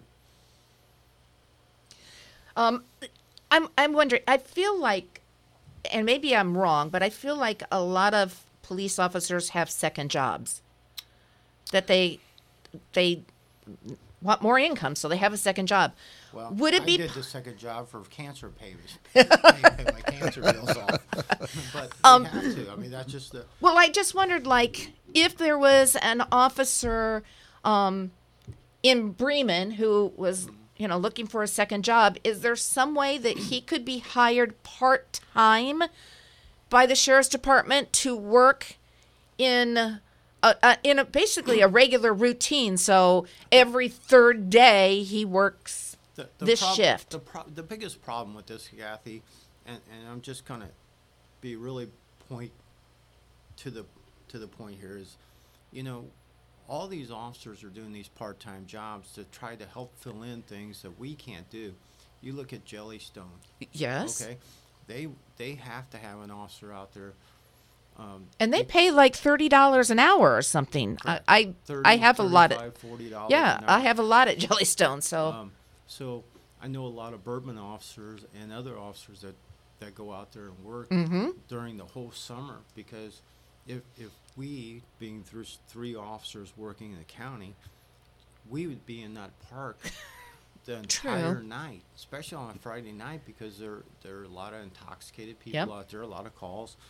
Um, as you've seen me out at the racetrack, out, Yes. out the racetrack um, over the Blueberry weekend, they had concerts. Mhm. There's a ton of people out there. There was issues out there, as you saw. Yeah.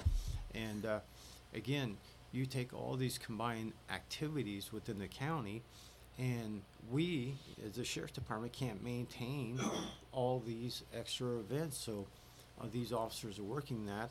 They're working the um, overtime shifts because we're short-staffed, and it's just burnout. These officers Yeah. are just burnout. They're tired. They're not spending quality time at home. And isn't it what Stellar was all about? That you covered for years um, yeah. was quality of life. Yes. How are we getting quality of life here? you have no quality of life because you're working constantly. you know, unfortunately. Um, I, there's really not a, a a win-win until you can, to me, until you can get the pay up, and then once you can, do you find that it's young people who are not going into the field as readily, maybe too? Oh yes, absolutely. Yeah. The younger interest isn't the, there. The younger generations, that they're they're not the uh, there's not a lot of interest there from them.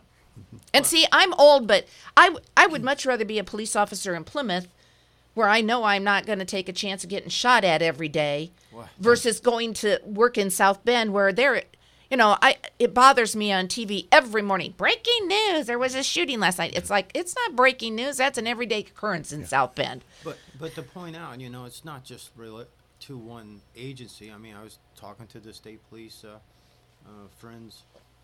Oh, they've had issues I- too. I, I remember uh, when I was younger, um, there was uh, usually 60 in a recruit class. Class, I think that they start off with 30, and I think they're down to 11 this this time. Wow. That that that And- does and- make it hard. And that doesn't, in- the 11 officers, troopers that they're going to be pitting out here on the road doesn't, I, I would suspect, and I don't have access to the numbers, but um, would retain even their retirement, you know, people leaving. Correct. Um, and and I this is not a slam against them, but they're not as likely to come and back you up, um, give you guys support as you are to give them support. Um, you know, um, it's always been that way. I felt I feel like um, you guys have been there to give the communities, Plymouth and Argos and Bourbon, Culver, Bremen, those support. Um, but the- the state police on, on regular calls, they're they're not there. Like you know, we we suspect there's a drunk driver on Queen Road. Well, they're not going to get off the road and go check that out. Um, so Well, we can't short- rely on them. They're short staffed and they have also, also different responsibilities than what we do. Uh, we're the main 911. They passed a law uh, several years ago that there could only be one or two 911 centers within the county. Correct. We, we take all those 911 calls. Um, the, the state police, they handle, uh, you know, they have the state fair, they have protection details. Uh, so they have a whole different uh, um, working um, environment than what we do. A lot of focus on the toll road, the Indy 500. You know, they have those special details that they use a lot of their staff to work uh, work that, and that uh, that takes you know, and and they're no different than we are. They're they're struggling to get staff and get back up to to the staffing needs that they need Yeah. to be, and um, I, I I know several of the troopers are here at work Marshall County, and they're great guys. And if they hear it, they'll be right there to back you up um, and help you out. Uh, so, I, I, but again, they're so thin. That's kind of kind of like us, you know. let's talk 911 calls because I mean we've we've talked about merit officers and the and the shortage that you guys are experiencing there. Um, 911 um, in the jail, uh, um, the facility there, you have three main councils, Four. four main councils where uh, now you don't typically have four people sitting at them all day every day Correct. But are you're seeing an issue on, on staffing that at the same the same kind of situation? Yeah, that's why we, uh, you know, I shared with people, you know, some of the complaints about the the Central Dispatch 911 is the fact that we've re- uh, a lot of the older dispatchers have moved to other jobs, and like I say, the, the- a lot of them will tell will tell me f- directly, it's not the money, it's I want Monday through Friday eight to four.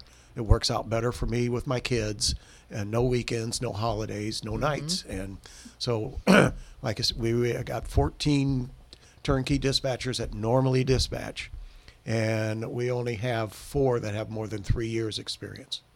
So we got a lot of young people, uh, and they're hard workers, though. I mean, uh, I wouldn't take a thing away from them. They really care about their calls. It's not uncommon to walk in there and and have one of my dispatchers in tears because they just took a call where the person perished, and you know it, they take it to heart. They're truly there to serve this community, but the job is.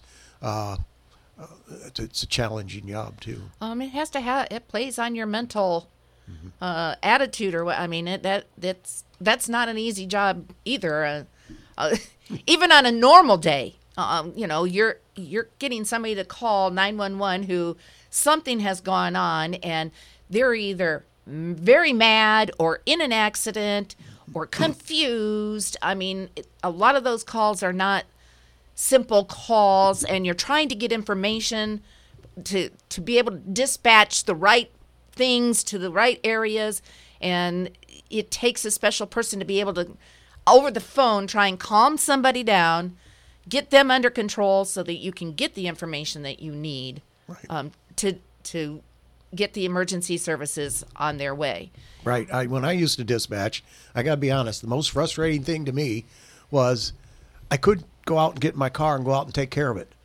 All I could do is call somebody to go take care of it for him. I felt like I'm not I'm not doing my job here. I can just I can just jump in the car and get there really quick. Yes.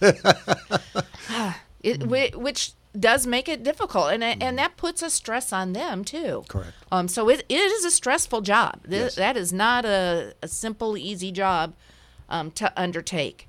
And when I walked in there after that storm went through here a couple of weeks ago, and I basically went in there, they were having turnkey dispatchers running up from the jail to help answer the phones because the trees were down, power lines were down.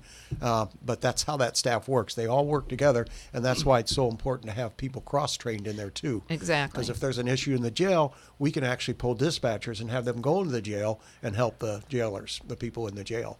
So it's kind of a a good thing that we cross train our people. But yes, uh, you, you the more experienced dispatchers really help the younger dispatchers because they've been through it and they can coach them through the learning curve of okay you got this strange difficult call and this is a, a way you can handle it And they can also coach them on after you've how you come down after that. Correct. Um, and because I think probably their adrenaline goes up too, and um, you know, you don't want to take it home with you at night, but it's hard to get it out of your mind. And we do set up uh, a critical incident uh, um, reviews after uh, a major situation. If uh, the staff feels like they need that and we'll bring uh, experts in for um, we'll help talk them through the the basically the stress and the that they experienced during that call and this and the emotions from that call that they had. Um, now, Matt, when when you were over at Bremen, um, that is the the period where Marshall County went to Central Dispatch. Correct. Um, you were the chief at that time at Bremen, I I think, when we went to Central. Uh, no, uh, we, I, I well, it, it was going towards Central. I hadn't, I was still at Bremen as it was going for, but it went fully Central Dispatch when I, after I became sheriff. Okay. um, and and that Bremen is on their own. Correct. Now let's talk like nine one one call. So nine one one call comes into the sheriff's department, and then you have to dispatch that to Bremen. We notify their dispatch center and whatever emergency service they have, uh, we dispatch them out.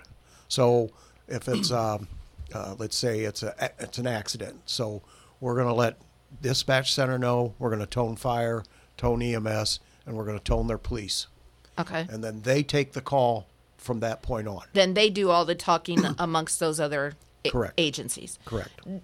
Do you know why Bremen did not want to go with Central Dispatch?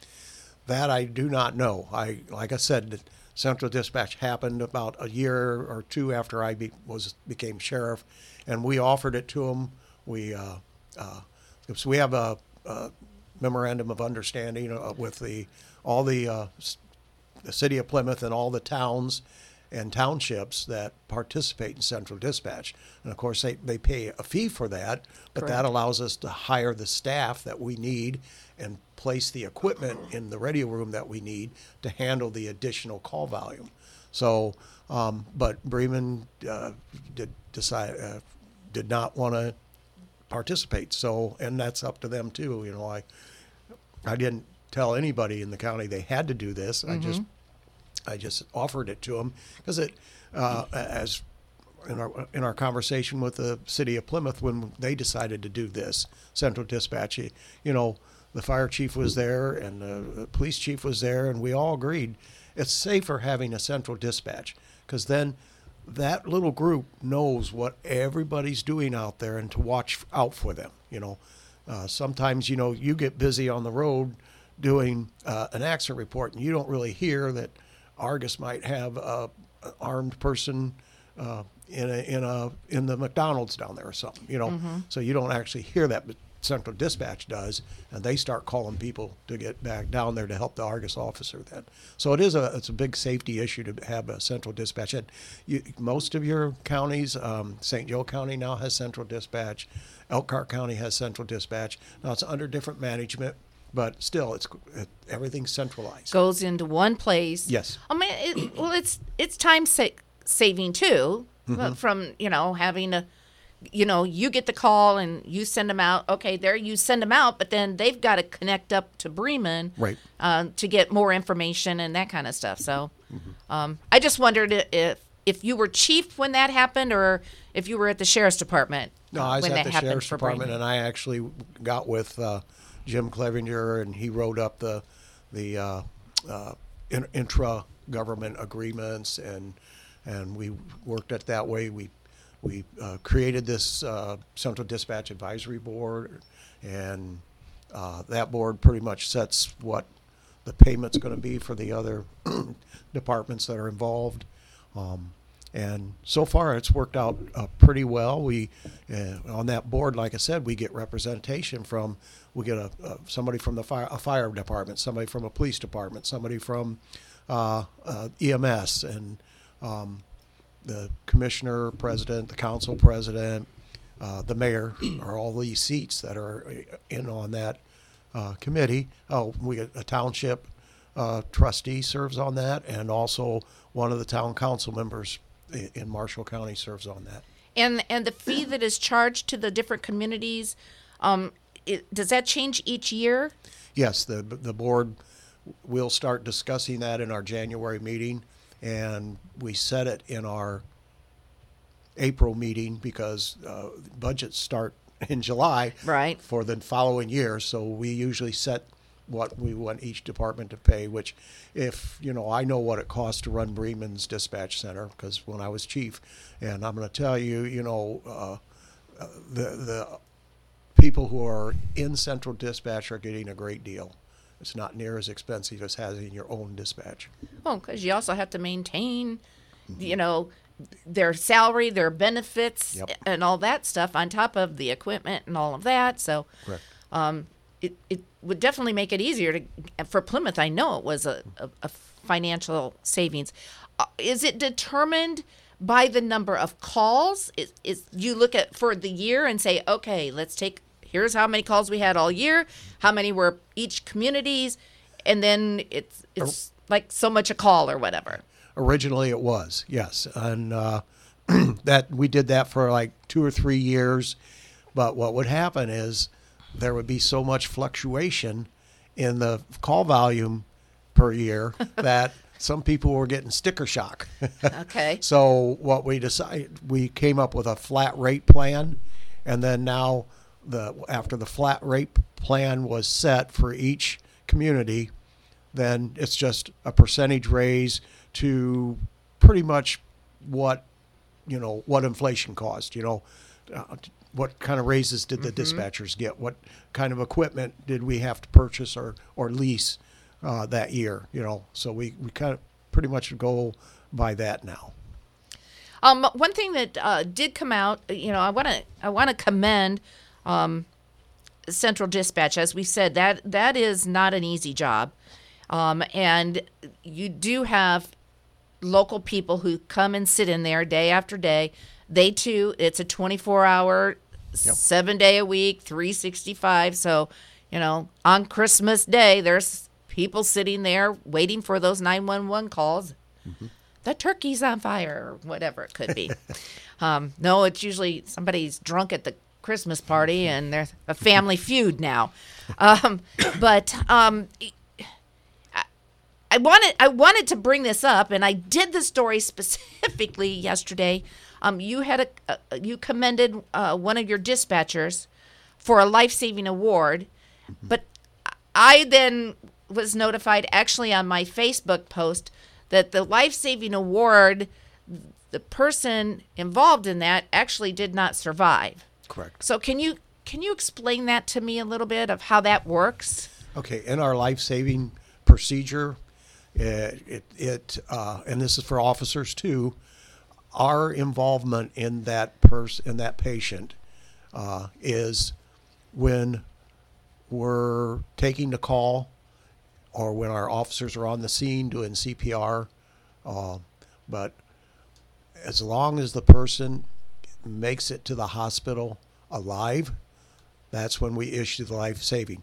Once they're at the hospital, we have nothing to do with it anymore. Okay. In fact, I didn't even know. I to this date, I don't know who that person is, and I did not know they passed. Okay. Um, but we still award our people because they did their job for the time being, which is from the original call, rendering aid or talking them through CPR, what, whatever they did. Sometimes it's talking them through childbirth. We've had that happen Yes, too. I, I remember that. And uh, but if they make it to the hospital alive, then we consider that they did, did a life saving event. Okay, good deal. Because I like yesterday I'm on the show and we I read you know we did the story on the air and then I'm like on Facebook and I'm like, uh, I'm not gonna mention that because I, don't know. And then I got a call afterwards, you know, and it's like I'm sorry, I, you know, Uh, I don't I don't too, put things out. Um, you know, like I, I I have a scanner, so I hear accidents and I hear things that are going on. And used to be back in the day, I don't do it anymore. I I can't get around, but I used to be the ambulance chaser, and you know, uh, your guys knew who I was, and um, and I think most of them all learned that like I didn't want to see anybody's blood and guts. I didn't want to hear anybody screaming. I'd just wait until you had that scene all taken care of, and then I'd go take my t- picture and be done with it. Um, but you know, nowadays I can't do that, so I I rely on getting my information from the sheriff's department. So I may listen to the scanner, and actually sometimes I can even hear a name, you know, and and figure out who. But I'm not putting that information out because when I get information, it comes from the sheriff's department or the police department, and at that point, you know, I everybody who should be notified has been notified and so that I feel I'm safe to put that information out. So we rely on the sheriff's department to provide us with information that we put out. So people call me and say, "Hey, do you have anything on that record?" And- And it's like, um, I don't know, but I'll ask. You know, and anymore, I, I used to go out there and chase them because Les would see me out there all the time. I, I have one more thing I'd just like to point out. Sure. On the patrol side, from January to this year, we've we've issued citations and warnings 218. Accident reports the officers have done 556 of them. The case reports have been generated by the officers were 470, and that's not transports or follow-up investigations. That's just what that is from January of this year. And I think I just want to shout out that all of all the patrol guys, especially they're the ones responding, all the guys and the or officers and females or all the people, they do an awesome job. Yes, they do. people don't realize it. You know, they pe- some people pick things apart, but they do an awesome Yeah. job. And I want to encourage any of these young people out here in the community, take the challenge, be part of the community, come out and be part, put in an application, whether it's a jailer or come out here and try your hand at dispatch and or even apply. There's openings every day now. There's openings all the time. Take the challenge. come come be part of our team. Come be part of our family. Yes. Well, Kathy, when we started uh, the last time I came in, you were you were asking me about the different responsibilities of the sheriff's Yes. department, and, and I told you, well, it, it really is. It's four different departments. So we've talked about the jail, and we've talked about Central Dispatch 911, and we got a good uh, uh, information on the the law enforcement division. Well, there's the other division that doesn't get much publicity, but it's out there that we are uh, due, and it's called our Court Services and Administration.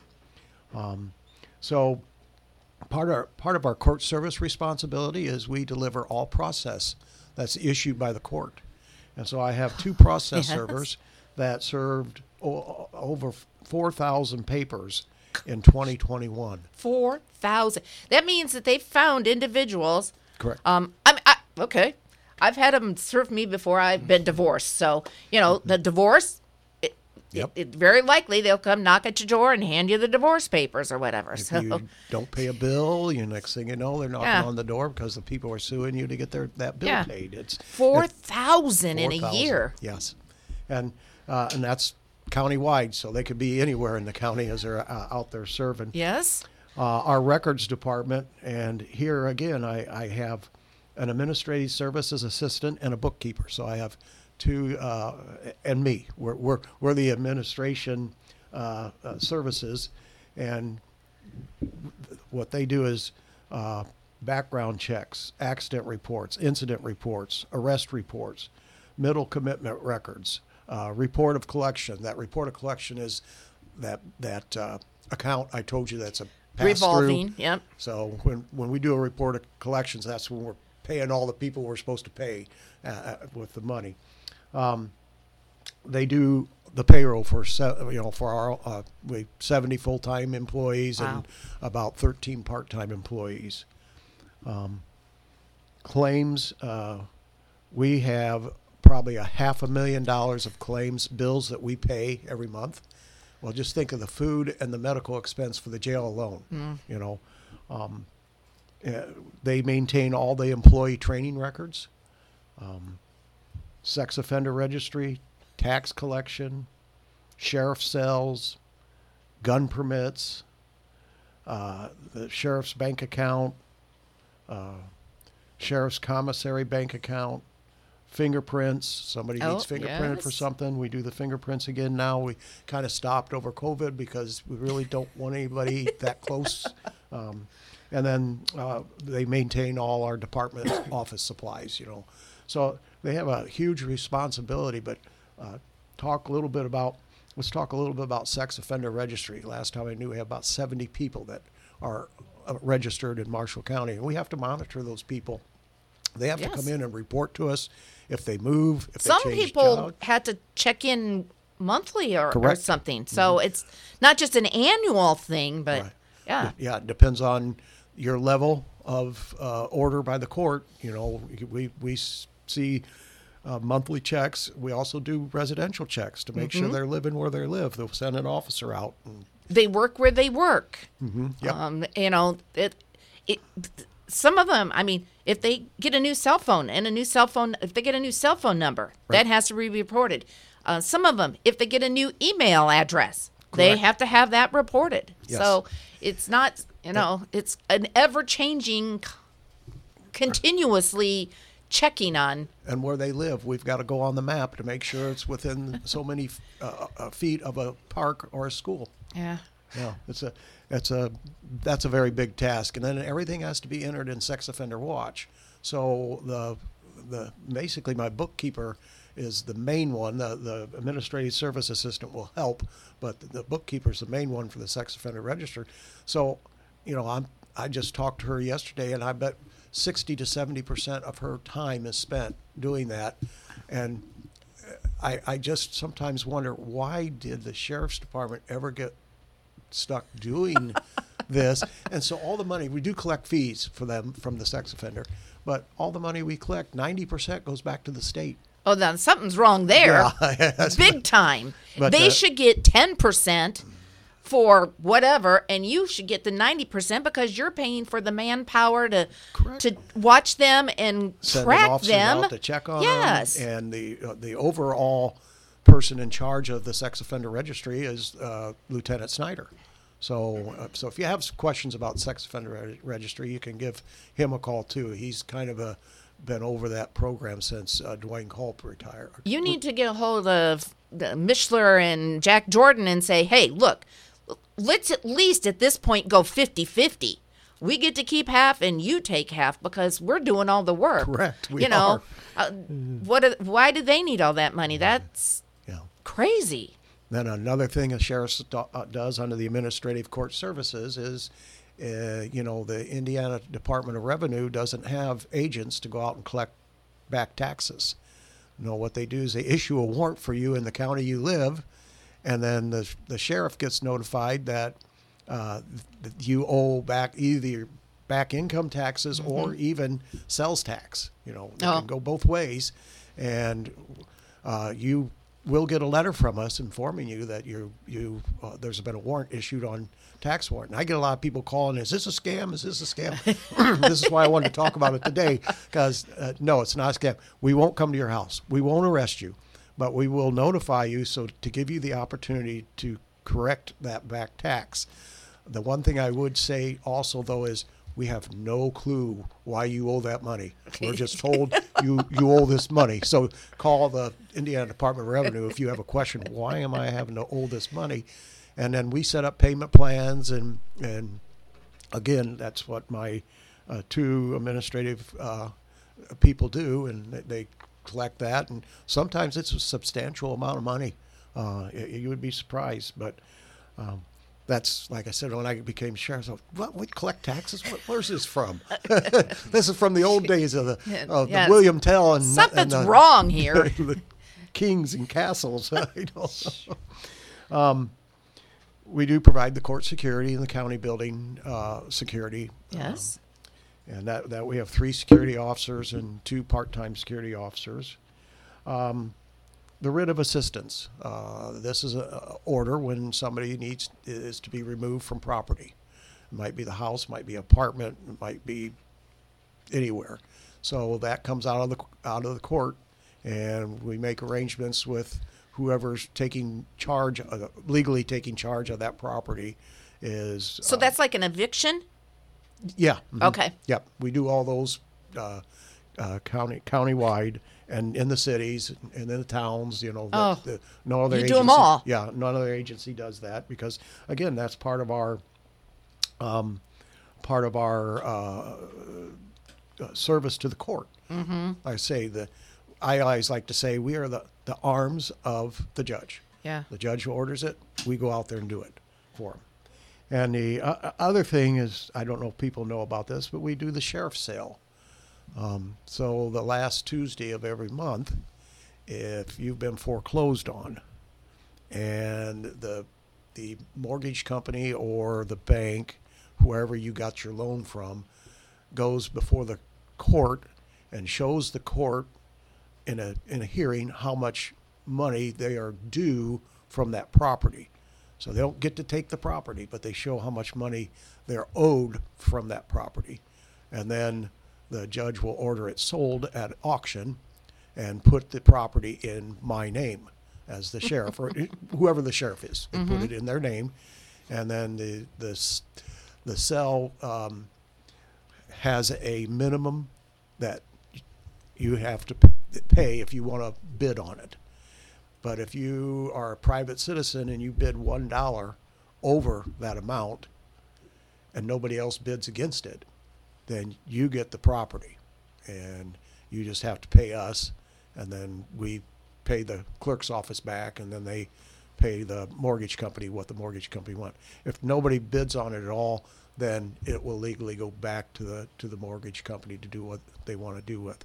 But it's uh that's another strange feature as how did I get into house selling business? I And and there I mean it used to be you actually had it right there in the lobby. yes, uh-huh. I mean, you've changed that now. correct. You Um, do it online, and I was hesitant because I know we have more senior people, including me, that's not really tech savvy. but um, people are catching on real well, and plus, since we've went online, we've gotten a lot more bids and sold a lot more houses, and and it's a good thing now because a lot of these people are bidding on these houses that are in dis- in need of repair. Sure. and uh, we, it's cheaper to flip a house nowadays than build one from scratch. Yes. So it's not only making our community look better, but it's making it more feasible for uh, our residents to find uh, houses. Well, that's a that's a plus, but you know how that gets on to, on your another job to do is Yep. an interesting thing. Um, and and you actually you work with a company too to do those, don't you? Correct. It's SRI. Okay. And if you go on their website, they, they do this all over the United States. It's a big company. But, you know, go to Indiana, find Marshall County, and then they will, sh- you can pull up a list of what properties going to be uh, sold sale. at sh- sheriff's sale for the, usually they have it two months deep, what's going to Oh. happen this month and what's going to happen next month. Wow. Um, it's no wonder that you have some headaches once in a while, Matt. Yeah. There's a there's a lot of stuff going on. Yes, um, and you know, unfortunately, for the foreseeable future, especially this employment issue, I don't see it going away. Right. But obviously, I, I, I truly think the council definitely needs to sit down and look at this um, because it's for the citizens of making sure the citizens, when they pick up that phone to call 911, rather they need a police officer or they need an ambulance, they want to make sure, first off, somebody's there to answer the phone. Correct. Which, I, on your August report, that phone is answered within 15 seconds is pretty amazing with over 4,000 calls in a day in a month. Um, we also want to make sure that once that officer, you know, says there's a situation going, that there's going to be an officer that shows up in a timely fashion. And less with you not having a full staff, that makes it very difficult to get people where they need to be immediately. So some people, I mean, you have to depend on what what's going on. Is this an emergency or can I get to it before my end of the shift today? Right. Um, and that's what people are going to have to understand. I know and one thing you guys do um, are uh, like um, boats. If somebody's selling VIN a boat, yeah, you got to do VIN checks and. A, a lot of that you have to go to them. They don't drive out to the sheriff's department to get a VIN check. Well, So- another, and another thing that's interesting, you know, you got these four different departments that have daily operations that constantly you're you're you're doing these operations, but then along comes these big projects that we end up having to do, and and just like this year alone, in February we st- we started a whole new records management system, all new software, uh, which also is our CAD. Um, we uh, we replaced all four uh, radio uh, uh, consoles, the radials, the consoles, all the computer, Uh, yeah. all the computer Total the console, the yeah, technological upgrade. upgrade. Yes, and we are uh, we are working on uh, getting ready to replace all our uh, closed circuit TV system for both the jail and uh, and the uh, office, and, and and upgrade the intercom systems because each cell has an intercom where they can intercom into main control or pod control when they, they need something from the jailer staff. So, you know, we got uh, all those going on, and um, so you got that special stuff on top of it. And of course, we're always, you know, the the building out there is getting close to 20 years old, and eh, you know, HVAC systems need replaced. Uh, Hot water Boy- heater. We just we just Yeah. saw, saw an additional appropriation for a hot water heater. Believe it or not, that's preventative maintenance. You know, because we had one go down. We had three major hot water heaters, and instead of maintaining uh, preventative maintenance, we that one kind of blew out on us. So we decided we got two others. They those two are heavily used by the populate jail population, the inmates, and you can't go without hot water. So we uh, are gearing up to replace one, and then we'll probably replace the other do- uh, not too far down the road. and those new ones have like a backup system. Yes. So it's so all we, three will be able to feed. Yes. One's down. The other two will be able to feed where that one was at, which they weren't designed that way at the start. Which really, they, uh, I, I guess I, I don't know that much about water systems, but I would think you would do that automatically when you put those systems in. Make sure that they can feed each other. Yeah. That was 16 years ago, Matt. Yes. Times have changed. They Um, couple couple more quick things before we get out of here. Um, I, you know, there's been okay. Uh, we had a death this month in the jail, um, and actually, I can't remember right now. We've ended up having either three a death every year for the last three years or the last four years. I- I'm not sure which it is. And I know I just did. I I had just gotten the paperwork from the county attorney yesterday on a, a lawsuit that's been filed. So you're not allowed um, to talk about that. Um, and obviously we had a death this month. So you can't talk about that because there is the possibility that a lawsuit is going to be filed. Um, but uh, cameras it's always been my understanding like even though you're in jail and you're being watched that you did get you do get a little bit of privacy Correct. when you're using the toilet and when you're in the shower Correct. Um, that, and I and I don't know in the big pods because I've I've had a tour at the jail. So in the big pods, you know, I've gone upstairs into the tower, and you can look down and see the inmates down in there, and um, obviously there's cameras that are going. In then in each pod you have the cells. There are no cameras in those cells, are there? No. Okay, it's just the big outside piece. We try to Yeah. adjust the cameras outside so that we can at least see the bunks in Okay. the cell. But there are there are laws protecting the privacy of of the inmate, and so we can't have a camera on the toilet. Can't have a camera on the shower. So then in then that's in the main the main pods, the big ones. I know. Are are you still using rec, um, the rec cells? The, the For one, yeah, one still has a recreation room. The other is is used like a uh, what would you call that? A um, just a, a regular dorm. dormitory Yeah. situation for inmates. Um, and so those weren't actually set up to have um, showers and all that. I know there's a toilet in there. Yeah, but it has it has shower shower. and a toilet, So- but because it only has one, we're limited to how many people we can put in there. which makes it difficult. Yeah. Gosh, at my house, yes. Good thing we have more than one bathroom. um, but then on the uh, on the medical side of things, so intake and all of that, back in there where the drunk tank is, and um, you have some medical cells and you have some isolation cells. Uh, there's a padded cell. I saw the padded cell. I I didn't go in it, but I did see it.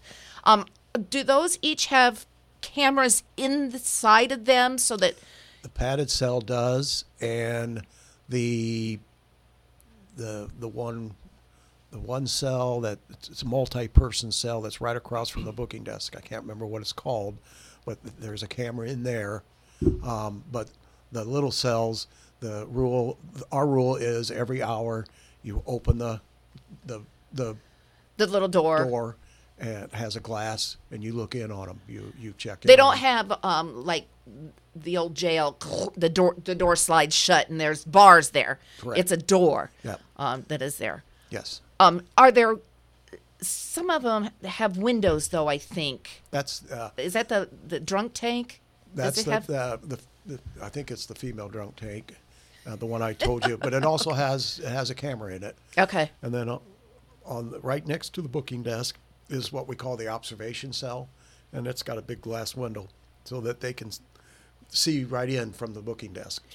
And is that where uh, you would put a suicidal person, or would you put them in the padded cell, Uh, or would it depend? normal procedure is that they would go to the padded cell uh, for a certain period of time, and then once the nurse clears them, we may move them into the observations just to keep an eye on them, because you really never. uh, If somebody threatens that, you're never really off the hook, you know. Right. You you, got to prepare yourself because they they, they they've made the threat, so they Yeah, might you they might you have it. to yeah you have to, and then medical piece of it. Uh, if somebody, what if somebody comes in and they got chicken pox? correct. Do you have a cell that you can keep them away from everybody else so Yes. that you don't? We have two, and uh, they're uh, zero airflow cells too. So Oh. if they would have like Oh, COVID yeah. or something. yeah, so none of the air from that cell will go out into the the booking area. It all goes exits out of the building. Yeah, because nobody, nobody wants to. Well, I mean, there are the things that can. Well, it well, monkeypox isn't really airborne anymore, but yeah, so it's it's a challenging position. Yes, it is. But you want to do it again, yes, okay? do. So um, before we get out here, what do you want to say to um, our listeners coming up for, you know, November? Um, I just have a lot of plans that I've been work that I've put in place, and I've started to to uh, uh, set goals that we have really completed a lot of the tasks, but I have uh, several more that uh, I, I feel very strongly about and would like to have four more years to work in that direction. like to continue increasing our jail programs for our inmates Um, again, maybe going to um, even a small work release program. Um, I think that would be a, a great direction to go um, for our road patrols, get us up to staff, and maintain our aggressive drug enforcement. The the the more uh, uh, aggressive drug enforcement you do, all the other crimes go down. That's a it's a quality of life issue for our county. Um, more uh, jobs training program, like I say, in the jail, uh, the work release program. Um, I would like to increase our our staff. Uh, they now work a seven and a half hour week. Uh, I would like to increase them to an eight hour week. The merit is already there, but the the turnkey dispatchers are only seven and a half hours. That's and- weird and- to me. But you know, we, we had the we had the, the study done on our staffing, and the person that did the study said we're 14 people shy of what we should be. So that going to the eight hours would re- really help. Uh, and that's again, I don't like to take uh, sticker shock of money by hiring 14 new people and play the benefits and everything and present that to the council. My thought is is by raising the ones that are already there, by raising them a half hour a week, it's going to get you a give me yes, some more a staff. little It's going to give me more Yeah. time with them and be a lot cheaper. Very good. Well, I want to thank you guys for coming in and spending time with us this morning. And November 8th is the day. Yes. Uh, so election day is coming up on November 8th. Make sure that you are registered to vote um, so you can vote in the general election. And I would appreciate your your vote. All right. Thank you guys. Thank you. Got a break? Rusty, I can't believe I just looked up at the clock. Yep. Whoops, I went way over. We got a break. We'll be right back. Drivers who switch and save with Progressive save over $700 on average, and those savings add up. Imagine what you could buy in the future. Future. Hey, remember how 20 years ago I switched to Progressive? Well, now it's the future, and I used all those savings to buy this new hologram phone. Because, you know, it's the future, and everything is holograms now. So switch to Progressive and save big because those savings can add up in the future. Progressive Casualty Insurance Company and affiliates. National annual average insurance savings by new customer surveyed who saved with Progressive in 2020. Potential savings will vary. And you want to know what's going on in Marshall County? Just reach for the Pilot News. Local government, people, and places. Since 1851, the Pilot News has been Marshall County's only daily local newspaper. So when you want to know what's happening around town, pick up the Pilot News. Call 936 3101 today and have everything in Marshall County delivered to your doorstep. The Pilot News.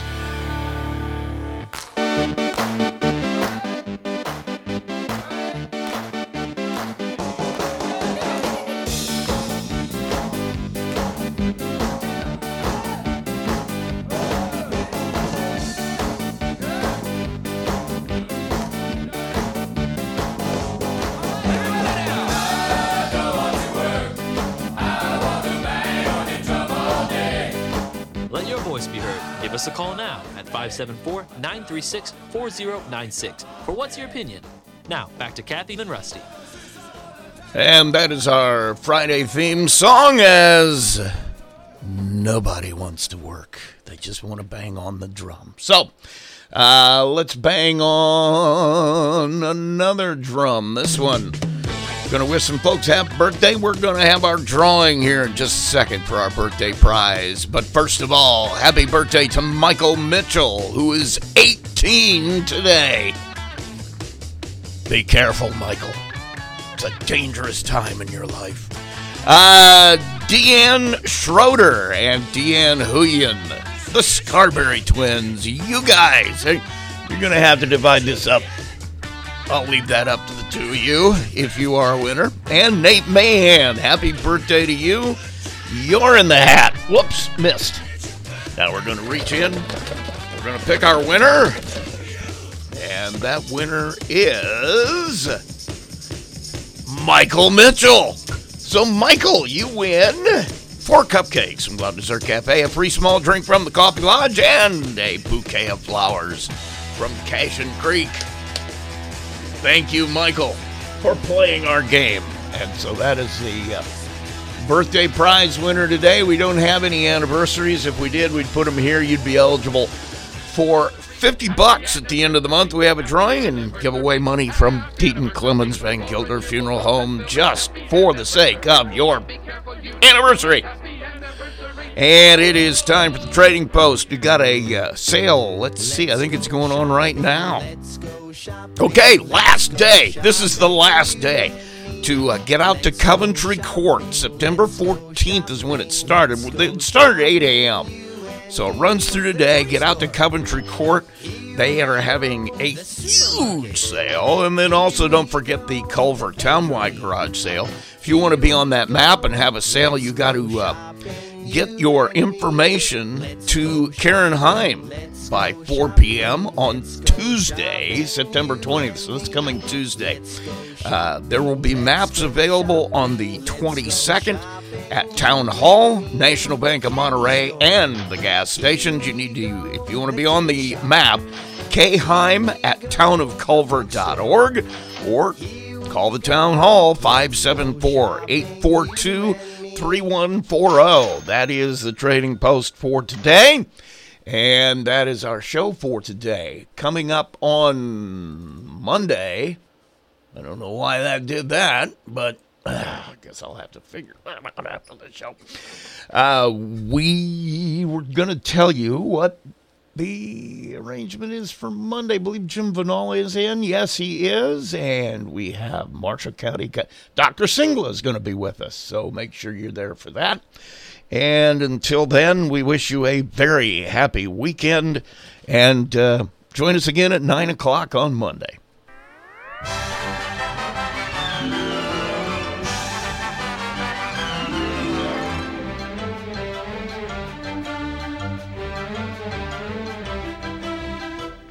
And that's all, folks.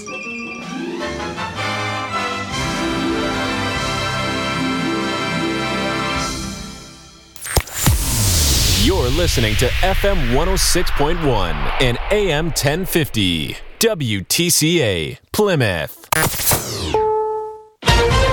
This is CBS News on the Hour, presented by Indeed.com.